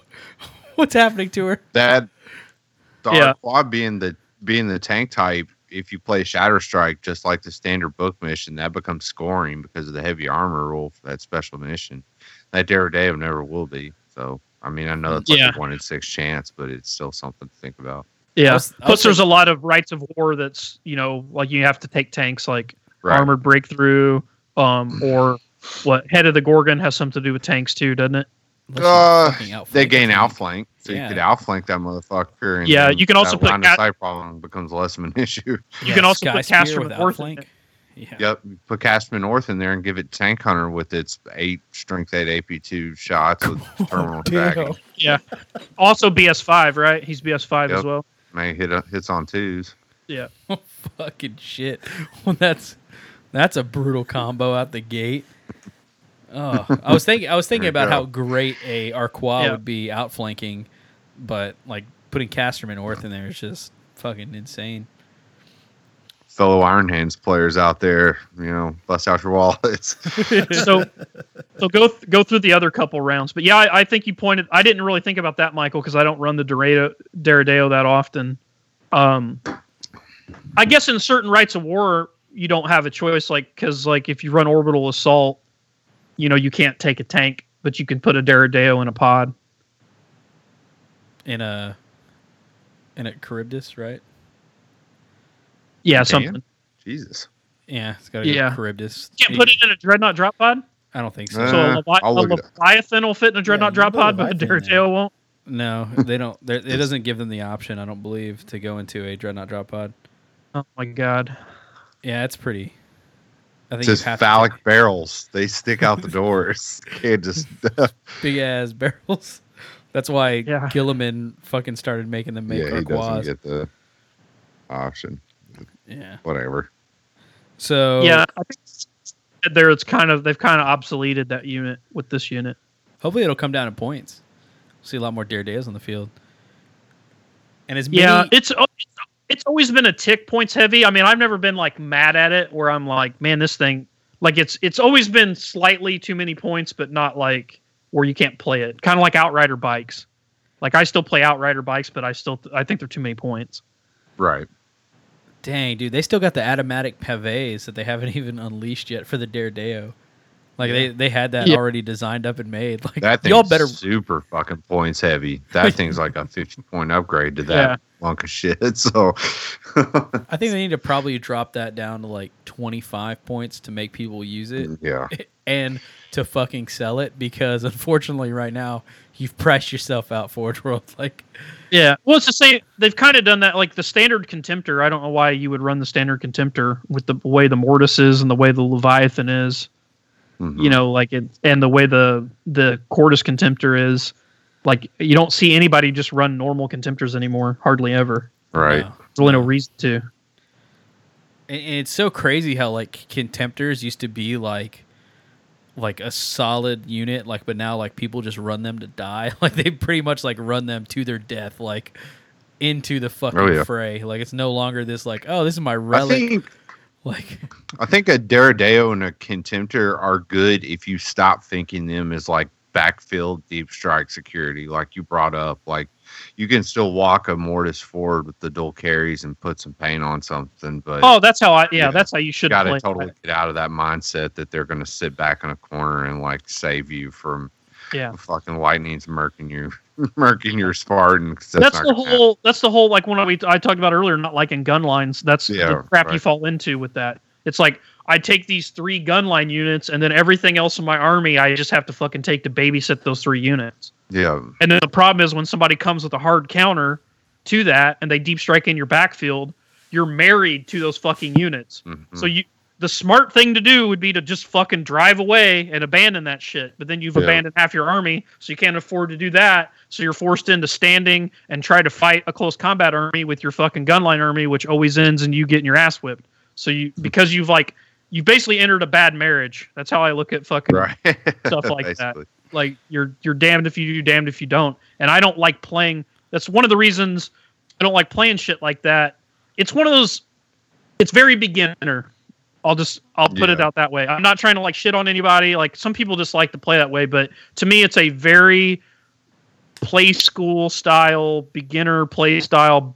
Take a bunch of big guns, make a line, roll a bunch of dice. Like there's any good player is going to just annihilate that. not even yeah not Yeah. be phased by that well, that, and to me it also it's also boring like once you become more advanced you've played several games i mean it, you deploy your models and you roll a bunch of like it just gets old like i just I think it's since since doing this show, since we first started, like, do you remember whenever we like first like back in like episode like fifteen and all that? And this is kind of just a little bit off topic. We're talking like all the list we were getting were designed to fight gunline armies. Like everybody was like, oh well, you know, this is for fighting this, this is for fighting that, and like in with the idea that these were going to be, I'm going to fight a walking forward tactical squad, or I'm going to fight a walking forward. Like everything was like this, like I'm going to fight this gun line, and then like now or episode 66, everybody's like, you know,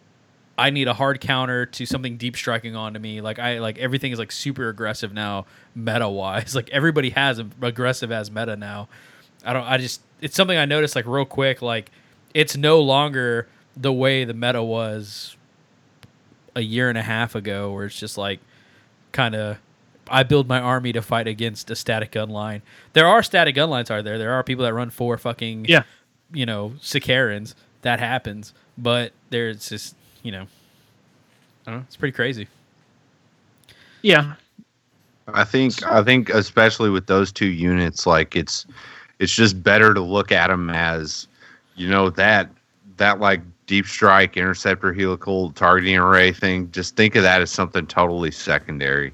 Just like that is a, an extra bonus if and when that situation did pop up, but it almost never does. Yeah, I would really like even when I was running and, and still do, you know, I have every Deredeo variant you can have. I've got the uh the Right. auto cannon one, I've got the lascannon one, I've got the plasma cannonade one. And like what sucks is I, the only reason I have them is because they look cool. But as far as like fitting in my uh, orbital assault dreadnought army or dreadnought list, they just you, I can't take them. I'm not going to buy a Charybdis to fucking get a Yeah. Up the field. It, Oh, I think they could really unlock some pretty cool meta for the Deredeo if they were to give it a Mhm. dreadnought drop pod. Like I would love to have my plasma fucking pod, my plasma Deredeo just like come in somewhere and just unleash hell. Like Knock knock. Here comes the cock. yeah, exactly. Knock knock. Here comes the cock.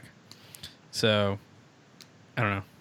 Probably, probably if if Forge World is listening right now, can you can you relook into Deredeo, please? He's if you price people away from the Deredeo, it's a badass model. We just need to just just revamp points on it maybe a little bit, or even possibly just give it give it a Dreadnought drop pod, which you probably won't do because you don't make the Dreadnought drop pod anymore. That fucking sucks. yeah, So anyway, back to the Arqua. it's that Forge World rep who was just listening. He's like, "That's not how you say it. Stop saying it like that." oh yeah, it's coming. So the next thing on the list here is the Pyrax warheads. So these are a 20 point upgrade, uh, 36 inch range, strength 5, AP 4, heavy 2, large blast, ignores cover. So if you don't move, that goes up to heavy 4, right? So 4 heavy, Yep. large blast, and strength 5, AP 4. Uh, I ain't mad at it. Not game changing, but you know, it's uh, What's it do against cover? It ignores cover, right? ignores cover completely. Yeah. so Uh, like against like that would be fucking awful against like people like Scott who take Yeah, Solar Auxilia fuck me, behind a right? defense wall. Oh There yeah. you go. Like That's that would two get a- armies now that have that uh, the fucking crack this mechanical thing, and now this. Yeah. Great, good. I was, you know, I was worried that those fucking 120 man bitches were a little overpowered. So Yeah. glad they Uh, fucking put me in my place. This this will also fuck up Thalax real nice for you. It'll fuck up um because it wounds them on fours and just puts wounds on them. Now they are multi wound models, but you know they still don't want to get shot with it. Um, it That's kills right. thralls because thralls upgrade to that carapace armor. Just you know- slaughters them. Yeah. Yeah, just removes those guys. Um, so yeah, I mean it's it's good. It's pretty situational. I mean it it would be like if Scott had one against this fucking orc army. We're about to play Great Crusade style and fucking kill the shit out of orcs. The best armor save they have is a four up unless they go to mega armor. Um, which. I'm yeah sorry, Scorpius. I need to Uh, borrow this real quick. yeah. so uh so yeah, it's like it's good against Solar Aux, it'd be good against militia. Um it'd be good, you know, it's very situational. It's you pay extra for these, right? Twenty points. Yeah. Yeah. Twenty points for that. How many? 20 points? Twenty points for that. Yeah. Yeah, nobody's going to nobody's going to do that. Why would you ever do that? I don't know. I wouldn't. I just I just kill eight dudes. just. I mean, but Yeah. uh, you could kill out swathes See, of they're- they're- swans. see, that's the problem. They've made this so go ahead and do the last warhead, but I'll I'll just like we can say it here, say it afterwards. It doesn't really matter. I think we're on the the same standard page. warhead. Yeah. Like. Yeah, the standard warhead is the best warhead. Like just it's the best. Like yeah. The only one that I see that really does anything unique is the anti-air one. Like that would be the only one I would ever think about taking. I think I think the mindset behind this so far. I'm gonna read the last one, but Yeah. I, I think I'm just gonna I'm gonna throw this out there. They're trying to Swiss Army tank it right now, to where like you know you, it's like oh well if you fucking were to take all these warheads, and now you have let me see what is that looking at? You've got 30 points for the Neutrox. You've got 20 points for the Pyrax, and then another 15 for the Sky Spear. So you're looking at 65 points. So you're taking 280 points, just bare bones for all the warheads. If you were to go to an event where you don't know who you're going to play against, then you've got this like Swiss Army tank of fucking like, oh, I'm going against Mechanicum this turn. Well, good thing I got my Neutron Flux a- warheads. That's a lot to pour into something that can fucking go bye Yeah. bye with one lascannon shot. yeah, though. exactly. You know, exactly. Like if this was super heavy status, syndrome that at that point it suffers the same disease a Leviathan does, right? Like yes, exactly. One fucking lucky shot's gonna blow that 300 points right off the table. But the la- the Leviathan's got a four up invulnerable save. right, yeah. One- better, yeah. One I lightning mean, flies on the to be table and fucking ices that shit real quick. Like it's Yeah. it. I don't know. It's uh. I'll read this last one. So the the neutron flux warheads, uh, 24 inch range, strength seven, AP four, heavy four with terminal tracking. That means all jink and cover saves must be re-rolled. And it has the neutron flux rule. That means it gains instant death special rule when targeting models with the cybernetica cortex special rule, which is pretty fucking brutal. like that's Oh yeah. Well, the problem is it's only AP four, so the only thing that really, really fucks up bad are Vorax. Like poor Vorax are just fucked No. because it ignores their armor, and you're just fucking picking up models. So if you shoot a unit of Vorax with that, this is it's like, bye, fucking get get them things off my table. But the, the I guess joke- Castellax, Castellax have a three up armor save, you know, so they're going to get their armor save. So you figure it, what's it shoot four times? yes, four times. If you don't move, it's eight times. I guess I just it's one of those things like out of four time like and what strength is it? Uh, it Seven. is strength seven. Wounds them on fours. So it wounds them on four. So on average, you're gonna you know hit and wound them maybe twice, and then they're gonna get two three up armor saves. Um, I guess once again, I think I mean just shooting them with the stock standard missile, strength eight, you're gonna wound them on threes, Yeah. and then they're just ignoring their armor. That's if it's just one Castellax, though, right? Like if you're shooting at a squad of three. Well, monsters creatures have a unit coherency of what four inches, so they could spread out. I guess. Yeah. Well, it's it's not a it's not a it's not barrage or anything. It's just heavy four. no, it's not a blast. It's just direct fire. Oh, It's just direct hmm, fire on them. well, a shot. Uh, maybe I don't know. Yeah, I felt I mean, three would you, saves would all you the pay time. all those? Would you pay thirty extra points though, just for that? Or I mean, Nope. I think I, I just shoot 'em- I mean, because I was looking at it like against a Thanatar with the two up save. Like I would rather just shoot it with strength eight missiles that wounded on fours that just ignore its fucking armor and just put wounds on it. It's only four wounds, It's so cra- it's just once. it's- again- it's crazy because if you do take that, then you're that guy. Like you're the guy who like tailored his list. Like that's just happening. Like yeah, you were in on it. You knew what Yeah. was going I, I. I just I think you're better served taking the just leave it with the stock standard round because it shoots further. It's it's going to ignore everything's armor. It's high. It's the highest strength. It's just the best all round round. And then I would probably give it the AA round just because it's unique and it's like one of the few things in the game that will actually fuck up a Vultarax. Go fuck yeah. Shut that fucking stupid thing down. So they're gonna they're gonna have to jink with that thing because you, Yeah. just can't you can't uh gamble with that just you know shooting and killing you I mean, one it's go. it's a if it jinx, it's a flying turd with eyes. Like it doesn't do anything Yeah. at that point. So yeah I'm actually I, I was wondering, do monstrous creatures get anything against instant death, or is it just like no, No. dude, it, that's Nope. what it's there for. That's why it's good. is it Yeah. just fucking picks them up. yeah, Yeah. they're just high they're just high toughness that's why they're typically immune to it we're getting an echo somebody's got their headphones or mic or something up too high Yeah, if you play against a guy who plays Castellax, and if you bought that round, and if they don't have them with maximum unit coherency, which they probably will. well once again that doesn't matter it's not blast Oh yeah, fuck! I keep forgetting. That. Well, I don't know. Never mind. It's a lot of Yeah, it's- like, I think that Castellax- point, Castellax are really the only unit it matters against. A Thanatar is too good of armor save. Um, then the the Vorax it just removes. yeah, you got to shut down all those Iron Circle players. I guess. I don't know. fuck, that's just me, but it's I'm the only one that's. the I don't know. It's player. it's one of those things. I just I'm not with the only having a 24 inch range and it being so specialized and costing fucking 30 more points. I just it's nothing I would ever take. Like this is this is definitely one of those like knee jerk creations from like the Forge World team. Plays Mechanicum once. It's like, oh, this is way too powerful. We need- Ugh. those powerful Domitars I fought against. Like Those Voltrex fucked my world up. We need some. We need an answer. We need an answer. This. So would- I would So I take lo- just to Oh. troll Jason Hall and kill his Arlatax, though, in a heartbeat. I would be all over that. it's.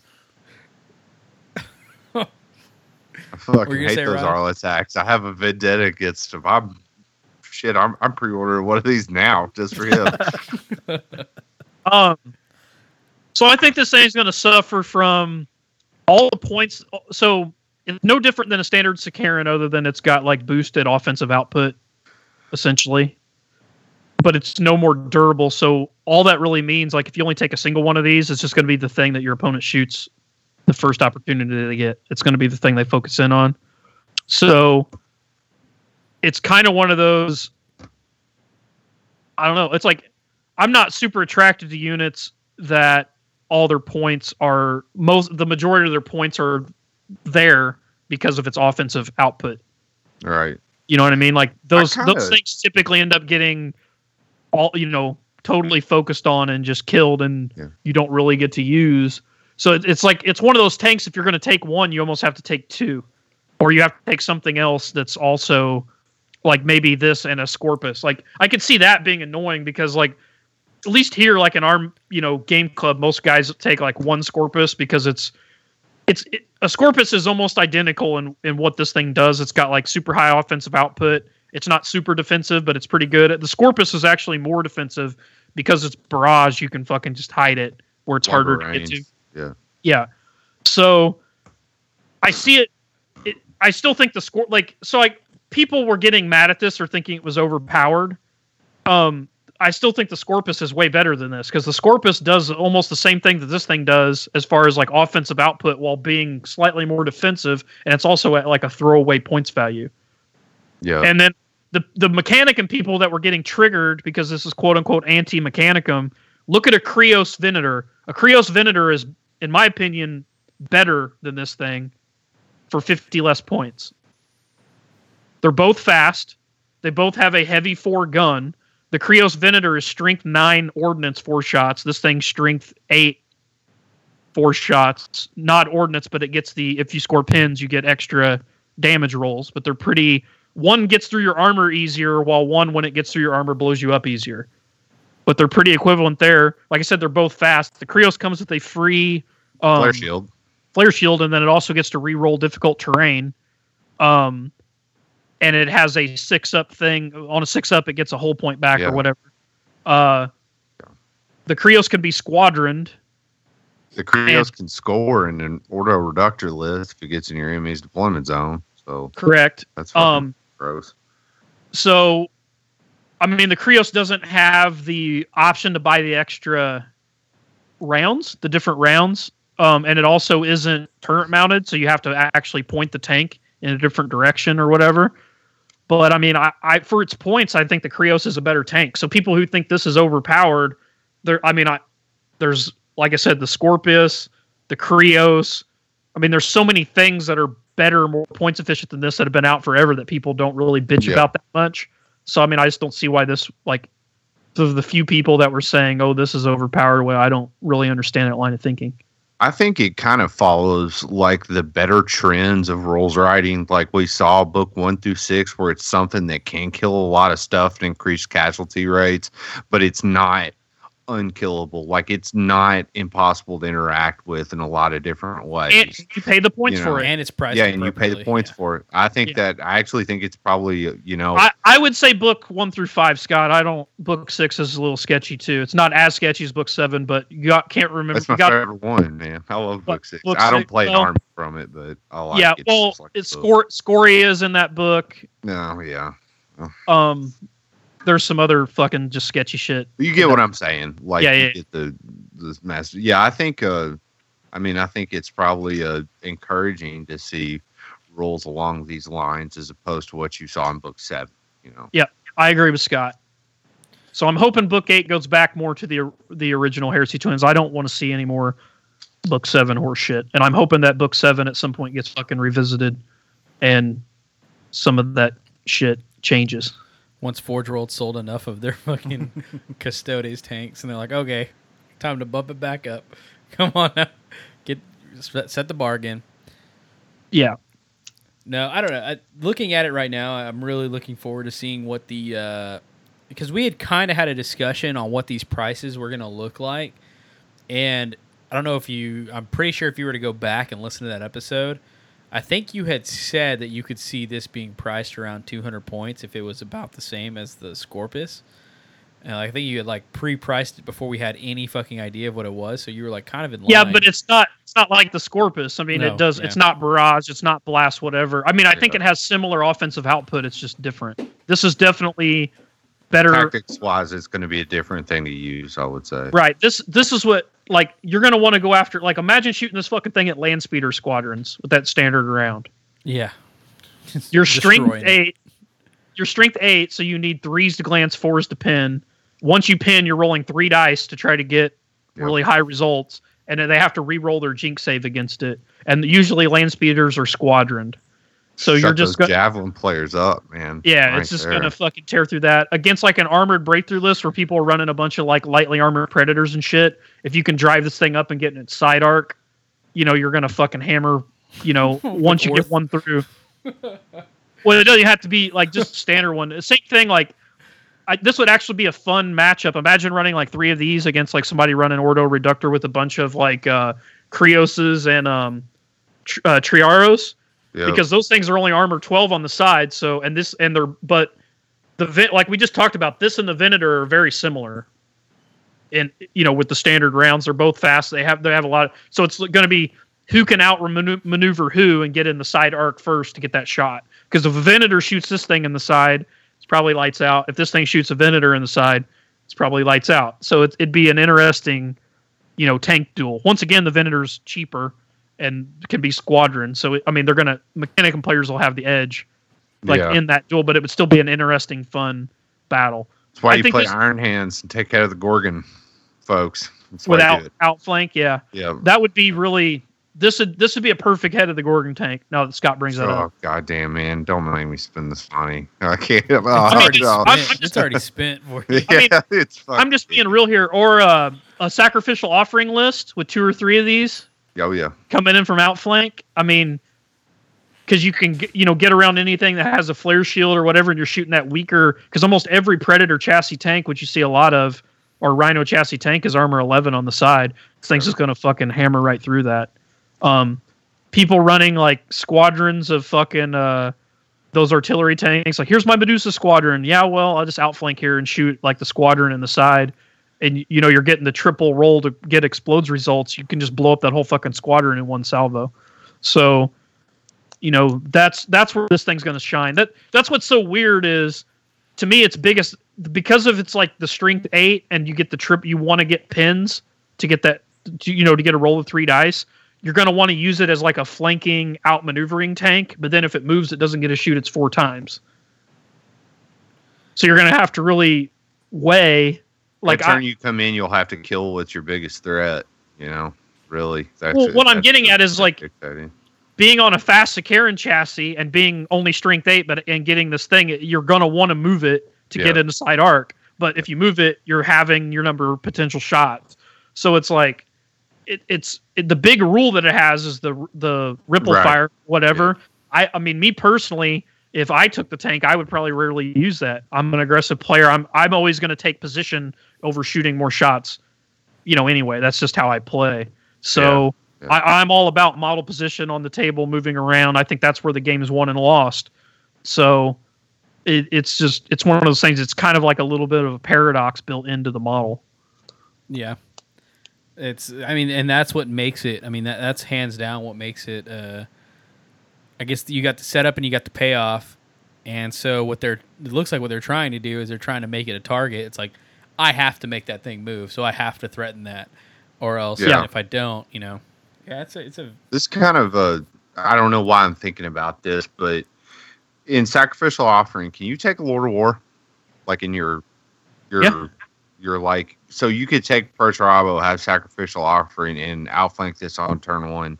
Yep. Yeah. Technically, and then you're really going to get the mileage out of those Skyfire interceptor shots because with the turn mounted tank, there's no way they're going to come in anywhere. Like as long as you're smart and not, you Yep. know, take some. Good fucking lord, heat. you fucking asshole. like get out of here with that combo. Like get out of here. Hey man, The- saying. Turn The other around. Thing- information out there. the other thing that that nobody's brought up that's really that's really going to be fucking scared by this are two women terminators Ugh, yep. Because it it dub it doubles them out, um, and it's going to ignore any feel no pain that they might have, um, and it ignores their armor. They're going to have to default for their invul save. Yeah, no, and I mean it's direct fire, so you're not worrying, worrying about them. You're gonna get your four shots through. Uh, if they're walking for some fucking god awful reason, or maybe if you blasted their tank out of the the water first turn, then you you can stand still, hit them eight times. Like there's no reason why you should be getting fucked up by terminators if they're coming at you. Yeah. You, if This they're out of thing the is like a- they're dead. It's like a, it's like a stick shift sports car, man. As long as you know how to fucking drive it, you can get the mileage out of it. So And I think I saw somebody online talk about it, but they're right. It's it's scary against Dreadclaws, um, Yeah. because like I drop my I like to drop my Dreadclaw in and leave my guys in it. So that means on the opponent's next turn, my guys are still in it. They just don't move, and they get to shoot the full eight times at my Dread Claw. I'm gonna have to re-roll successful Jinx, and then it's eight strength eight AP two. So it's pinning me on fives or sixes, and I have to re-roll. It's I mean it's gonna kill it. So it's really good against that. Ooh, man, that makes it me really need one of these because I we got a fuck enough dread claws to drown someone.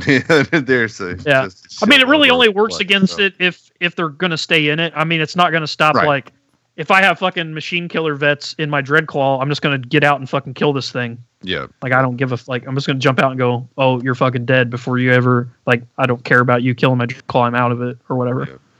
This so is gonna make sure that no fucking dreadnoughts stay inside their stay inside their drop pods. Like this is that's for damn sure. Like this is a you, that's gonna be rough. So because you can't assault out of it, like if, if you try and drop pod on this, or if you try and have an answer against it with like any sort of dreadnought drop pod or anything like that, then you're getting the full brunt next turn of all eight shots coming into your dreadnought. With Leviathan, it doesn't matter. Whatever you dropped in, it's taking full on meat to face. Like it's yep. it's pretty brutal. Oh, yeah, you for sure have to deal with this before it fucking deals with you.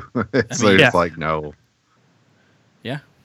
I, I just think a lot of people are going to be tempted to buy like at least one missile upgrade and then put fucking lascannons on it and all this other shit. And it's going to be so many points. It's just going to be like, well, that's what my machine killer vets are dropping in and taking out, Yeah. or that's what my fucking, you know, planes flying in and shooting. Yeah. No. And if they yeah, I guess if they I mean if they bought the Sky Spear warhead uh well, What's the it's range on it? 48. Yeah. If you have the Skyfire rule, you cannot fire at people on the ground normally, right? Uh, snapshot. Yeah, it's Snapfire. Snapfire. Yeah. Right. Okay. So that's that's dumb. Yeah. Well, but the gun What's has done? it, not the tank. The rounds have it. Yeah. Not, Yeah. yeah. Yeah, yeah. So the lascannons wouldn't have to snap fire on ground targets. Yeah, but it wouldn't have interceptor if you were to try and drop pod some veterans onto it. Yeah. So in order to get the interceptor rule, you have to use those warheads. Skyfire. Yeah, Yeah, you have Yeah. to have Skyfire. So yeah. So yeah, Yeah. vets So are, vets It's are good really only go. good at intercepting flyers. Yeah. Yeah. Yeah. So yeah, the Arqua. It's gonna. It's gonna. I mean, it's it, it's exciting to see this because it's a whole new unit that like it will change metas like where it's at. I mean, Yeah. you can People already play see- it. It's a yeah. solid tank.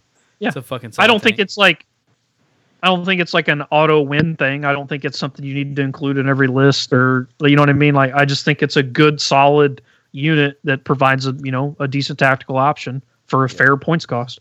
Yep. Yeah, I see a lot of people like picking them up just because you know it's the new thing and it does a lot of cool stuff. But once that shine wears off, I mean, yeah, at the end of the day, it's not that crazy. Yeah, I don't think so. So that's it for that. It's no Vultarax, but you know, it gets the job done. gets the Yeah. job done. I gotta go. I'll see you guys later. We'll catch you later, Okay. Scott. Take it easy. Later, man. All right, Ryan. So next up on the list, we got a three thousand point reaping death guard list. That's that's gonna be all you right there. Let me go ahead and pull up the email. Uh, so this comes from Jordan. He says, "Howdy, gents. I need some help on a list front. It's somewhat of a specific theme, but no model restriction. Death Guard, Reaping Rite of War, or others work if better. Three thousand points. Theme is rapid assault. I'd love to have at least two units of assault marines. I figure that rad grenades would help make assault marines better. Other than that, have fun. Thanks for the help and the amazing show. Cheers, Jordan. So, what did you do for Jordan? Jordan's a Patreon supporter, and he's a Yes. sick ass dude.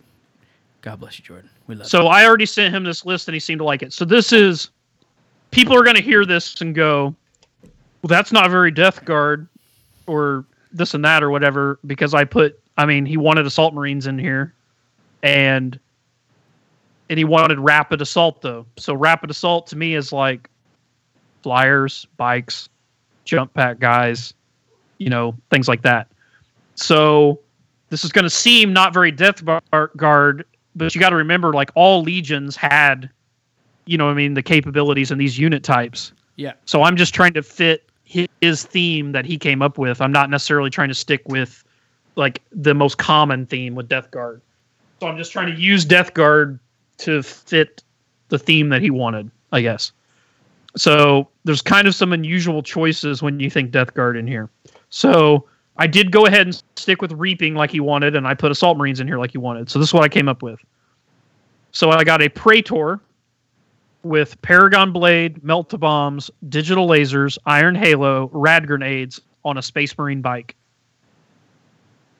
Um, then I got a Siege Breaker with a single Phosphex bomb and Artificer armor with a Power Fist, also on a Space Marine bike, which is kind of funny. Imagine a guy riding around with fucking Phosphex bombs on a motorcycle. It's kind of hilarious. I like I the idea of that. like in like a sock. He has him in a sock and he just like swings it around and flings it. Um, so uh, the like I said, this is the Reaping Rite of War. Um, so for troops, um, I took a the first troop choice is a unit of thirteen assault marines. Um, two of them have power weapons. The sergeant has artificer armor, death shroud, power scythe, and rad grenades, and the entire unit has melta bombs. Um, for the second troops choice, I took an identical unit to that, so two units exactly the same, like that. Um, for the third troops choice, I took a veteran squad because you got to remember in the reaping you can take veterans and heavy support marines as non-compulsory troops choices. So for the third troops choice, I took a ten-man veteran squad with marksmen. Um, two of the guys have power weapons. Two of the guys have flamers. The entire unit has melta bombs, and the sergeant has artificer armor, power scythe, and rad grenades. Um, then for the fourth troops uh, selection, I took a five man veteran squad. These guys have machine killer. Um, all five of the guys, including the sergeant, have combi meltas, and the sergeant has artificer armor. For the fifth and final troops choice, I have an identical squad to the one above. So another five man machine killer squad with five combi meltas. Sergeant has artificer armor. Um, for elites, I have an apothecary uh, with an augury scanner on a bike. So that's going to go with the two bike characters. For fast attack, so the reaping only gets a single fast attack selection. So I took a five man attack bike squadron. I guess it'd be a 10 man squadron. It's a five bike squadron. So all five attack bikes have multi meltas and melt bombs. And the siege breaker, praetor, and library or an uh, apothecary join them. So it makes it an eight an eight bike squad. For heavy support, I have a Land Raider Achilles, uh, with the only upgrades being Phosphex canister shot on the quad mortar and a dozer blade. And one of the five man veteran squads go in there. For the second heavy support choice, I have another Achilles the same way, also Phosphex, also dozer blade, and the other five man veteran squad goes in there. Um, for the third heavy support slot, I have a Land Raider Phobos with a dozer blade and armored ceramite, and the 10 man vet squad goes in there so they can come out, um, shoot their sniper flamers and uh, sniper bolt pistols, and then assault in with four attacks per guy with rad grenades, which is pretty rad. and then for the No for the Lord of War, no pun intended. Then for Lord of War, I took a suborbital wing um, with a single Crusader strike fighter with Kraken penetrators on the wings and battle servitor. Because I want to see an Avenger painted up Death Guard with the fucking white and green, all dirty. Fucking, I just think that's cool. They would look real dope. And it's, I figure like the Avenger seems like the most Death Guard flyer because it's like a blunt, slow flying instrument like a warthog. It's just ugly and brutal. Yeah, Yeah, if I Google Death Guard Avenger, nothing comes up. So you could be the first person to have a Death Guard Avenger. So he wanted rapid assault. So you got the three land raiders. So you got all your infantry guys mounted and tough to kill tanks that can drive forward. So that's going to be fast. And then they also have like a little bit of a siege element to them with the uh, the quad launchers on the uh, Achilles. Um, and then you got the two assault marine squads that would be able to keep up with their jump packs. And then you got the attack bike squad. So the reason the attack bikes are cool, we've talked about them several shows in a row. They're four attacks base on the charge because they're two base attacks, two close combat weapons, and then one for the charge. And then they also have Hammer of Wrath because they're a bike. And then these particular ones, because they have a character attached to them with rad grenades, you know, they're going to be able to wound easier. And then you've got a pretty killy Praetor with a Paragon blade in there to, um, you know, stiffen up that close combat.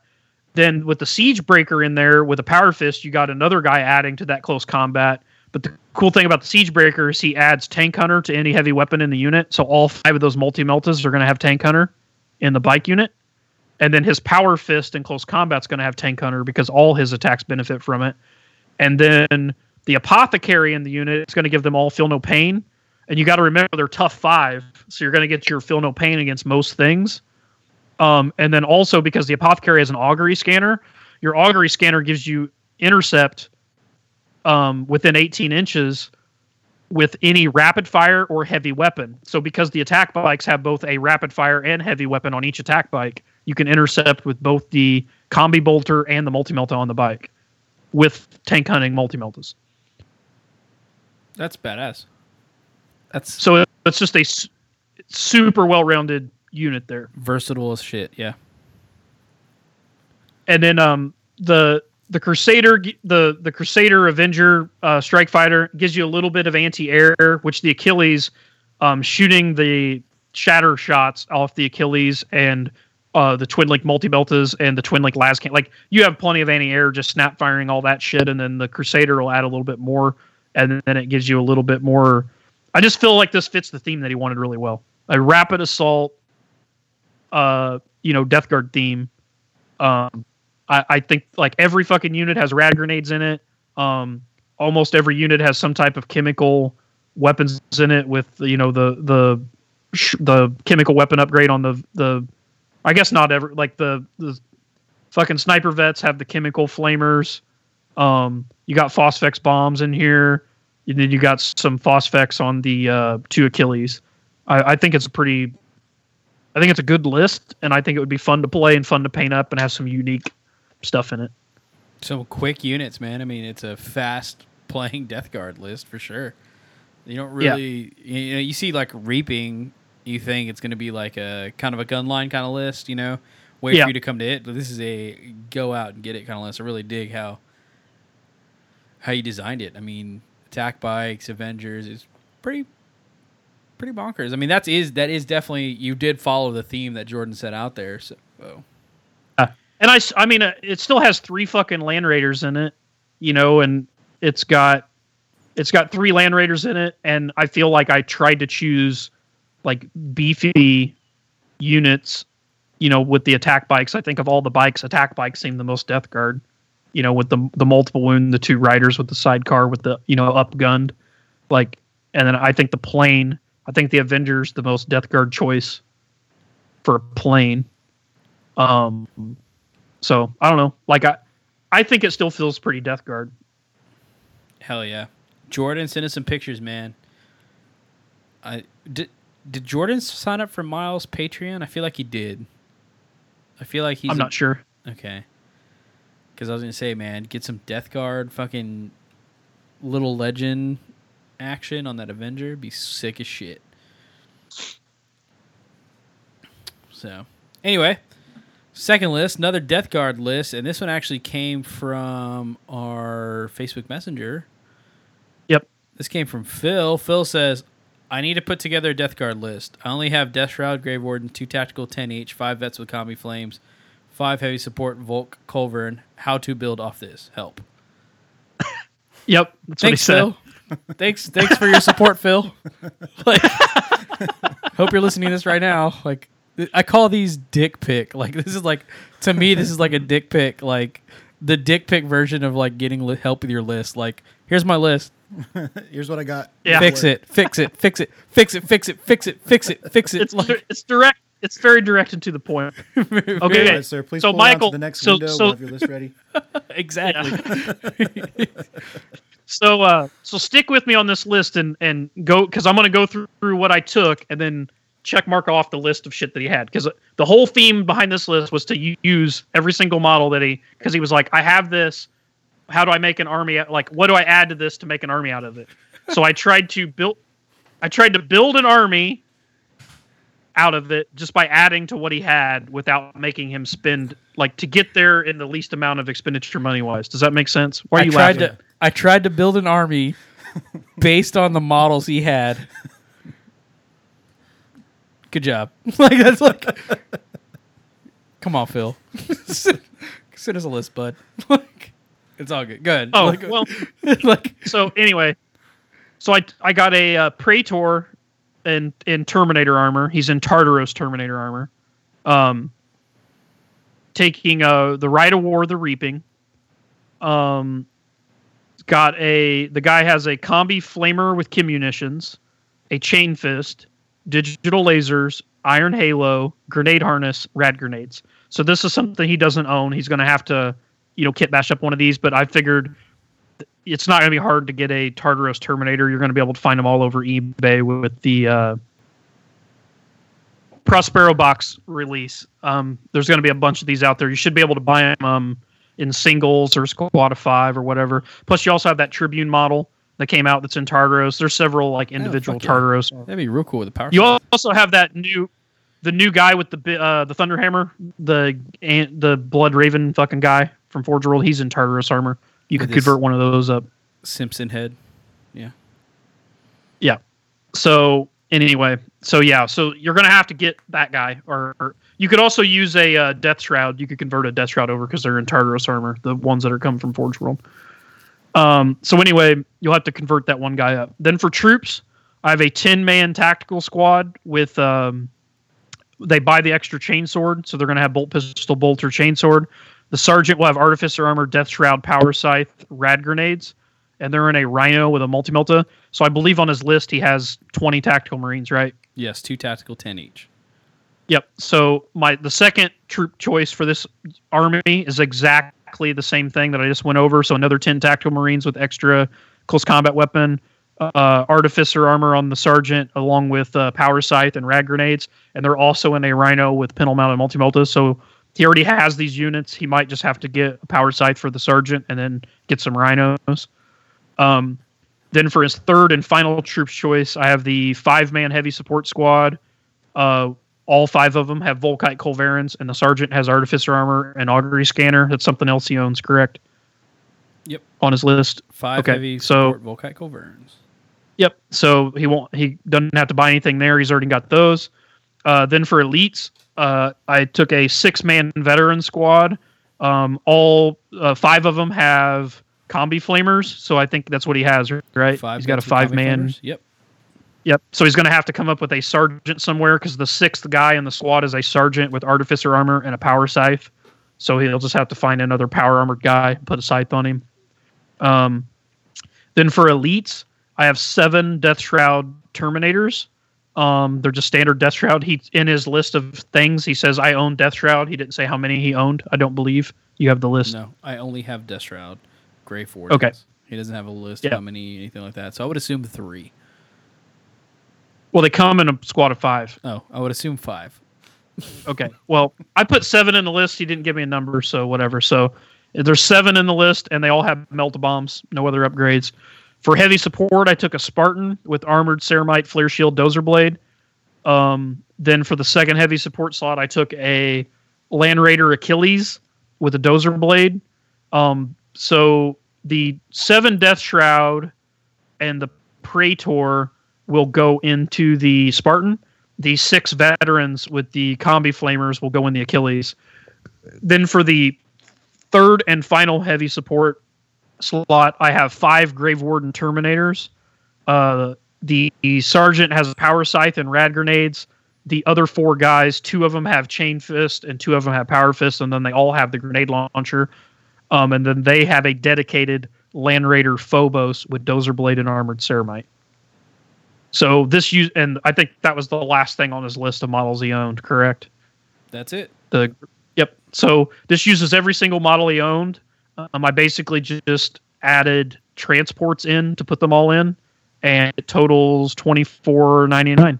And if you look at this list, uh, every single thing in this list scores. He's got two tactical marines, two tactical squads, and a heavy support squad. All his troops, so all that scores. Um, the veterans I put in elites, but they could go. I forgot that the reaping allows you to take them as troops. It doesn't really matter. They're implacable advance or troops, so I'd go ahead and move move them to troops. I forgot to do that. Um, but they're scoring either way. The Death Shroud have, have implacable advance, so they score, and the Grave Wardens have implacable advance, so they score. So this has tons of scoring in it. So you're gonna be able to capture lots of objectives. Um, with the Spartan, the Achilles, and the Phobos, you're gonna have three varieties of Land Raider that are all hard to kill. You have 12 Terminators in here, seven of which are two wounds. And then you have the Terminator Praetor with three wounds. That's going to be hard to kill. Um, so yeah, I think it's a pretty solid list. I like Should it. get done what you get done. I like that you're on your uh, your Achilles uh, Achilles horse again. Like I really do like that you squeeze that in there. Well, Uh, the thing was he had that he had that five man flamer squad, yeah, and the way that the points fell at the end of the list, it was like, well, you could put these Kim flamer guys in a rhino, but then they're just going to die because your opponent's not going to let you get any shredding fucking sniper flamers anywhere near them if they're just in a rhino. They're just going to kill that rhino and kill those guys. So I was like, if you put them in a land raider, it makes them way harder to kill, but then you're wasting an entire land raider on five or six guys because it doesn't they don't fill it up. Yep. And they're not really built they're not really built for assault. They're built to get out and shoot. Um, and with that many sniper ending flamers, even if you did put assault weapons in there, you're likely to get out and kill so many back that you're not going to be in assault range anymore. so they're like the So- perfect unit to go in an Achilles. Yeah. So I was just like, I'll throw an Achilles in there. So he could he could swap it out for a Phobos if you wanted, and it would save you thirty points. And then with the extra thirty points, you could make the vet squad a little bigger. I was just trying to stick to models that he had because he said he only had five of the vets, so I just kept it to a small squad. Yeah, that's pretty dope. He can use the three 14 all around tanks to guard the the rhinos and everything like that. It's a cool list. I mean, it's gonna Yeah. as long as you play it aggressive, you got to be aggressive with it. Can't hold Yeah, back. there's a lot of there's a lot. So he can drive up. It's going to have a lot of melta bombs. It's got a or it's the anti tank comes from assaulting with the Death Shroud with melta bombs and the Praetor with Chain Fist out of the Spartan, and then the Grave Wardens assaulting out of the Phobos into something, and then uh, also the obviously the multi meltas and the lascannons on the Spartan the Phobos. Land Raider Spartan. yeah. So it's a little light on anti tank, but not extremely light. You're, it's more the anti tank comes from assault, not from shooting. It's aggressive. It's an aggressive list. It's gonna be a good time. And then you also Yeah. have the multi melta on your rhinos, so Right. every- everything he in there. Yeah. if he wanted to swap, if he doesn't like the Achilles, you could swap it for a Phobos. But if you did that, I would get rid of the Flamer veterans and just run them as normal, just stock Machine standard killer vets. Well, that's too expensive because then you got to buy combi weapon. Like you're in the same points value thing. What I would do, honestly, is just leave them bare bones vets with just bolters. Give them marksmen so they're okay at shooting against things with a toughness value. Give all the guys in the squad melta bombs and then put them in a Phobos so they can assault out and clamp 10 melta bombs on a vehicle. Use it that way. Yeah. Or you drop it. So he could. Yeah. Well, if he dropped the because the he's already got 50 points in combi weapons on the six man squad. So if he just dropped the combi weapons off the six man squad, he would have enough to make it a 10 man squad um, with melta bombs. And then you're also going to save 30 points by dropping the Achilles down to a Phobos with armored ceramite dozer blade to to fill out that squad. So you could either run the 10 man squad with, with melta bombs and marksman and a phobos or the six man squad with flamers and the achilles. Because he was asking me why i chose an achilles over a phobos and it's like well it's really comes down to what unit goes in it what's in the rest of the list what role are you having these guys play? So that's i'm kind of trying to explain that so he can listen and determine. I'm because it's like one's not really better than the other it's situational. Yeah. Apples to oranges, tomatoes to apples. Yeah, I get it. Yeah. Dig it. So rock and roll, man. Solid list. Hope you like that, Phil. Uh, going your way. So next up on the list is a three thousand point Bloody Claw Space Wolf list, and that's all you, Derek. Yeah, uh, we had Dan from the uh, Patreon chat uh, chime in with this one. Uh, send it to Ryan and Michael. I'm kind of stepping in kind of trying my hand at this real quick. Dan says, What up, gents? Dan from Crusader Chat here. I got a list for you. Playing in a 3,000 point event next weekend using standard Age of Darkness rules. I like the straightforward game plan of a Primarch and a Spartan, and this is the Space Wolf version of it using the Bloodied Claws Rite of War. Red Blade's ability keeps the deployment flexible, and pretty much every unit's a threat in close combat, and there's good amount of scoring units. Unless otherwise noted, combi weapons are meltas, power weapons are axes. Uh, my other uh, my other idea for the event was to bring a Falchion instead of Russ. Bring a big tank is always cool, but I don't think it'd be too good an event like that. It's mostly to stunlock Titans and Ordinatus in Apocalypse battles, but let me know what you think. So he's got the he's got Varl Redblade, that Space Wolf special character, the one that uh, makes three infantry units outflank. He's got a uh, Priest of Fenris, Speaker of the Dead, with a Great Frost Great Frostblade and Etherrune armor. A bog standard Centurion with Artificer armor, a Frost Claw, and a boarding shield. Then he goes on to 10 Grey Slayers with the Sergeant's got a Power Fist Artificer armor, two power weapons in the unit, and two Combi Meltas in the unit with a Rhino with the Dozer Blade extra armor and the Pintle Multi Melta. And he has two of that unit. Then he's got a 20 man unit of Grey Slayers. The Sergeant's got a Power Fist and Artificer armor, five power weapons, and four power fists. Then he's got a unit of five Varagyr Terminators. The Sergeant's got a Power Fist and a frost blade. Then he's got two with Power Fists, two with Chain Fists, and they've all got an extra frost blade. And those are coming in a Phobos with a Dozer Blade, extra armor, and Armored Ceramite. Then he's got a Contemptor Mortis with the Kheres Pattern Assault Cannons and extra armor. And then rounding that out, he's got five uh, Marksman Vets with Combi Flamers, in a Rhino with Dozer Blade and extra armor, and then a Spartan Assault Tank with Armored Ceramite, Flare Shield, and Dozer Blade, and then Leman Russ. And he says that the 20 man squad, the Centurion, uh, Russ, the Speaker, and Red Blade go in the Spartan. Whoa, So yeah, Wait, wait, wait. A 20 man unit. So Russ is two. yeah. So 22. So that's that's 22. And then Red Blades Oh, the Tartaros, so that's 24 plus the Speaker of the Dead, which is 25. and then the Centurion. Is with the uh, vets. Oh, okay. Okay. So that makes sense. I got you. So yeah, just looking at that, it's a pretty good Rhino Rush. Looks like looks uh, you know right up there with the best of them.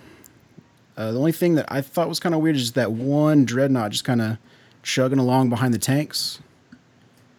And I guess that's to keep uh, keep drop strike deep striking Meltivets off of his ass. But we talked about that if you intercept your snap firing against ground targets because it gains skyfire and intercept when it doesn't move. Yeah, so that was one thing that I thought was kind of uh kind of weird. I didn't go ahead and rewrite the list because I mean, it looks like you've got it pretty rounded out. There's not a whole lot I would mess around with it. Uh, usually the Varagyr Terminators, I'm not a huge fan of them. I think they're little points heavy for what they do. So looking at it, if you dropped those down to standard Legion Terminators, you'd be giving up. Uh, you'd be giving up stubborn, fear, uh, the ability for any of them to answer or issue challenges, as well as Hammer of Wrath, which uh, because And of uh, the they're also weapon skill five, right? I think they go down to weapon skill four. yeah, but they go back to five on the charge. Okay. I got you because the Space Wolf rules. Yeah. Yeah. But with so the Hammer of Wrath, they have to charge six inches for, so they have to roll above six, and they have to actually move more than six. But since they're in an assault vehicle and you have uh, your rite of war gives you the uh, Howl of the Death Wolf, where you can re-roll your charge and run distances, and then Leman Russ also gives you that. So, assuming you take uh, Varl Redblade as your as your warlord, he gives all Space Wolves within 12 inches preferred enemy infantry. You can't be your warlord. Russ has to be your warlord if you take Russ. Okay, If he swapped Russ out for the big tank, like he was talking about, yeah. what you're saying. Okay, well then with Russ as your warlord, it looks like uh, all of your infantry are troops. Then, Yeah. all right. So yeah, uh, with that you can reroll your charges. So it'd be actually Yeah. a pretty safe bet to try to make that six inch charge for the Hammer of Wrath. But uh, you'd also be losing out on I think one, two, three, four power.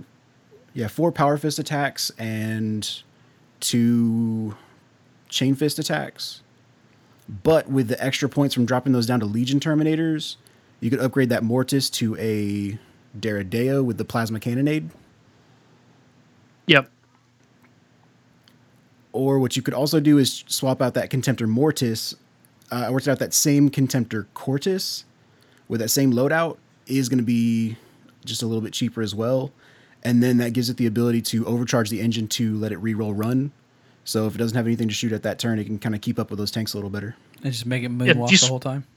Yeah, Back if, against if the you swap to if you swap to a Cortus, I would definitely drop one of the guns and go run a at least one close combat weapon. Yeah, you could run all sorts of Cortus with it. Um, one thing I really like about this is the Red Blade, the Rhinos, or the uh, the Terminators in the Phobos. Of those four vehicles, any three of them can just scout. So any of them can outflank. You don't. He doesn't have to be the warlord to do that. No, just as long as he's in your list. Okay. So any of your tanks, aside from the Dreadnought or the Spartan, can outflank. Cool. Book Does it seven give you shit. scout or give you outflank? Scout. So you can you could either choose to scout them or outflank them. Yeah. And so with those Terminators, like the reason he kept them without the guns with the extra Frostblade is that the Frostblades are specialist weapons, so it gives you the extra attack on the uh, Right. on the fist The and charge. fists, and that's why you'd be losing the attacks if you dropped them down to regular Terminators. So yeah, normally, like I said, I'm not a fan of the Varagyr, but with what you've got going here, it looks pretty solid. Yeah. So- yep. Just kind of throwing out some options with the uh, swapping around the Dreadnought and the uh, Terminators. You could run a Sicaran like we just talked about Sicarans. That's about the same points. Just drop the Dreadnought for a Sicaran. You could run a unit of Javelins. Would be a solid choice. Javelins are always good. Uh, you could take uh, Scorpius Whirlwind. Would be decent. Plasma Predator would be good. There's quite a few like cheaper choices for that mid-range thing that you can swap out for that Dreadnought. Yeah, Yeah, if you wanted to wait, you could wait for the Arquois and That's- fill yeah, that, that's what I was gonna that spot say. real well. I just had I just Yeah. heard a very like riveting discussion on why the Arquois is a fantastic tank. I'm laughing at calling it the Arquois. The Arquois. I want to hear. I want to hear fucking uh, JP like say some big like introduce it in French and just throw Arquois in there because it sounds very French. Oh, no, I'm laughing at the idea of the Space Wolves calling it the Arquois. Yeah, Like this in big French. burly like Scandinavian dudes like here we have the Arquois. He's like je, je m'appelle Leman Russ. Is Arquois.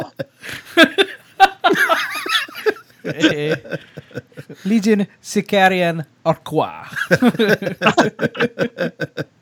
Je, m- je m'appelle Leman Russ. so so fucking that is we need that on a shirt. Gentleman Russ. Je m'appelle is my name.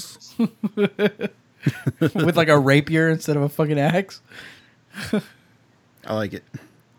But yeah, Dan, looks like you got a pretty solid list here. I'm not sure Ryan didn't want to do it. I guess he just fucking hates Space Wolves or hates you or something. No, no. I just I'd already I'd already done three this week, so I just kicked it over to you and Scott. Yeah. It was my wife's birthday this week. We were busy. I was uh, going to the wolf retreat and driving around with her, building bar stools and painting terrain, and I'd already done three. I'd reached my workload for the week. He was he was doing on site study on True Space Wolf. Uh, like he was Yeah. he was doing research. Phoenix Helix DNA. there you go. But yeah, man, looks fun. Looks fun as fuck. Yeah, looks good. Get you an Arquois. Dig it. Or if you are going to run a Cortus or any sort of dreadnought, run it backwards. Moonwalk it the whole way up because, uh, That's the coolest thing. you oh can man, with if you get deep struck on or you get meltavetted on, that Ver armor is fucking dead. So. but anyway, that's it, man. That's all for this episode now. We did it. We knocked it out, boys. I think this was a great episode. Hopefully, guys, if y'all can go out there and just, you know, make sure everybody's pronouncing the new Sicaran right, we'll be all right. and so, Come Uh-huh. to my event. If anybody wants to come to my event, September 23rd, it's on Facebook. do not fucking if you're even even close to the area make sure you drive up to that event like if you're two hours away from just you know right now on your phone go type in martinsville indiana see how far you are if you're under two hours and you don't go well you're kind of fucking yourself i mean that's really the case it's it's a The Ryan- the event's called Oath, Oath of Moment. Um, Kurt made posters for it already. Did you see the poster, Michael? I haven't. I haven't seen the poster. What? I been know I've sent man. it to you. Been, What do you mean you've been busy? been fucking doing IT stuff in New Mexico. I tried to get Kirk to make a poster for Heresy Camp, but I know he's been busy. He he made one for my Dark Age event too. Oh, that's that's why he hasn't been able to make a Heresy Camp. I know once I get oh man, we got this sweet ass idea to have a bunch of Warlord Titans, like uh, with sticks, holding sticks. Or Check your messages. Holding pipes over a, a, a bonfire with like little warhounds like walking around them and stuff like that. That's gonna be tight. That's gonna be dope. Oh yeah, it looks great. Oh, at the moment, I love all the little models at the bottom. Yep. That was cool shit. Cool as fuck, dude. So yeah, so he's already made a poster. We're good to go. We're gonna give away some pretty cool prizes. Um, we've talked about the, the details are all on Facebook. If people want to come, I think there's. We're only going to be able to have about in the neighborhood of 20 people, and I think there's already like 14 people. It's either 12 people coming or 14 people coming, and then 12 or 14 people interested. So I'd say it'll sell out. Make sure you So if you get in want- there, guys. Don't miss a Ryan Kimmel event, especially like I said, if you're within two hours, fucking get to it, boys. I'm building all this fucking crazy terrain for Michigan GT that's going to get purpose for this event as well. So you're going to get to play on all the new terrain I'm building. Oh my god, don't fuck So- yourself. Don't play yourself. Just go. So that works out. So that's all I got, guys. If you want to contact us in any way, we have a Facebook page, Radio Free Istvan. Go give it a go give it a look.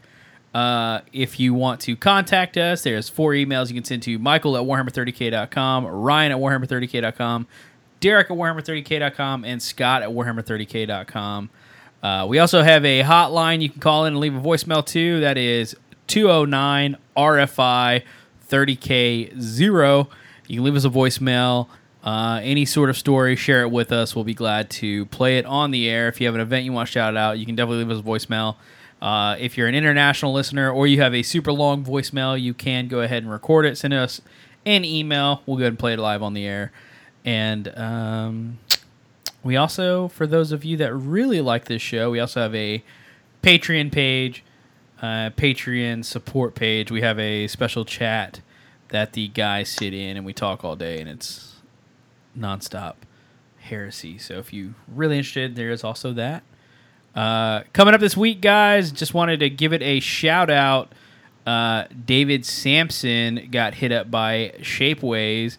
Powerful lice over at Shapeways hit him up, and he has the Fool Comrade Quiche Custodes Knight Titan that he'll be giving away. So keep, go to uh, Facebook Black Label Painting, go check him out, and I think it's a like share giveaway kind of thing. Uh, go check that out. Don't miss out because he's got the full Comrade Quiche Custodes Knight Titan kit. He's actually painting it right now, so like I said, it's going to be pretty cool. So go go check that out. Make sure and, and once again, guys, I can only stress the more you support this, the more things like this happen. So you know, go give Shapeways a like. Go let Shapeways know that you know you were sent over there to Radio Free Istvan or Black Label Painting. That way, they will continue to reach out to smaller podcasts and things like that, and uh, keep all those things going. So, other than that, I got nothing else. You done, Ryan? You got anything else you want to toss in there? If they want to listen to my voice uh, more, I did the episode of the Varangian Heresy, and it's out now. Um, we posted it on our uh, Facebook. It's their latest episode that's out. We talked about terrain for like three hours and how to paint terrain, how to build terrain, different companies with terrain. It's a pretty cool episode. And uh, I also play a game called Dark Age by Cool Mini or Not, and I do a podcast for that as well. The podcast for that is Echoes of Samaria. So if you want to uh, maybe get into another game, if you just just at your heresy limit and still need more, more miniature wargaming, um, check out Dark Age. It's pretty cool. You only need about five six models to play, so it's not it doesn't really affect you know, playing Heresy. It gives you a chance to play another game without really cutting it into your hobby time much. For I just Heresy. remember you got your episode wrong on your your podcast too. I forget. Like I just remembered like on this last episode five, you got it wrong, and you got corrected. So like that curse like carried over onto this episode of Well, Radio Free Istvan. it's because we don't we don't like we should probably do I mean we do do a little bit of like pre-episode like preparation but not nearly fucking what we should like if you listen to the other dark age podcast the the new ashkelon radio one jay and fucking uh chad like they're always editing shit doing all this and uh, me and jay are always talking. He's like oh i had to do this much editing. And i'm like editing? Fuck we just hit play bro and just record and then hit stop at the end and then that's it. We don't do anything else. Damn right. That's the way to do it. from the no get go, son. From the get go. yeah so they like actually try and like you know like have a format things like that. That's so we're just not not as professional i guess yeah, exactly. We get bitched at for not having 100% 30k content. I hope we had enough this time. I hope we had enough. I just for all of you out there who I, listen to this I thought i thought last episode was solid. Like I thought had- last episode was solid. Like I thought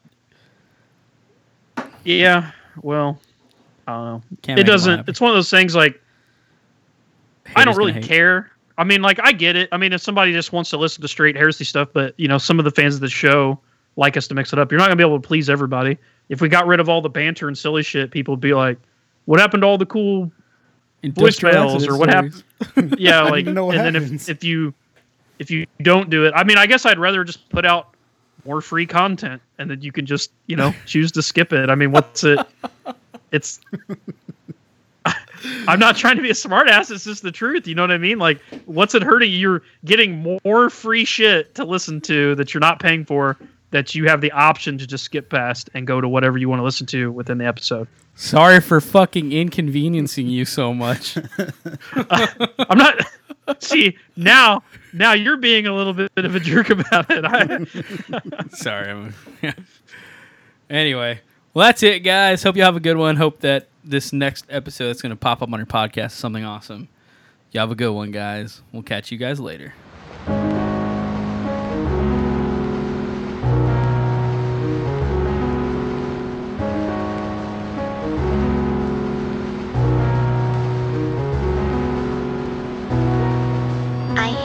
This place. I wished that it would go away. But it's useless. Even if it burns down, the wreckage and ash are still there.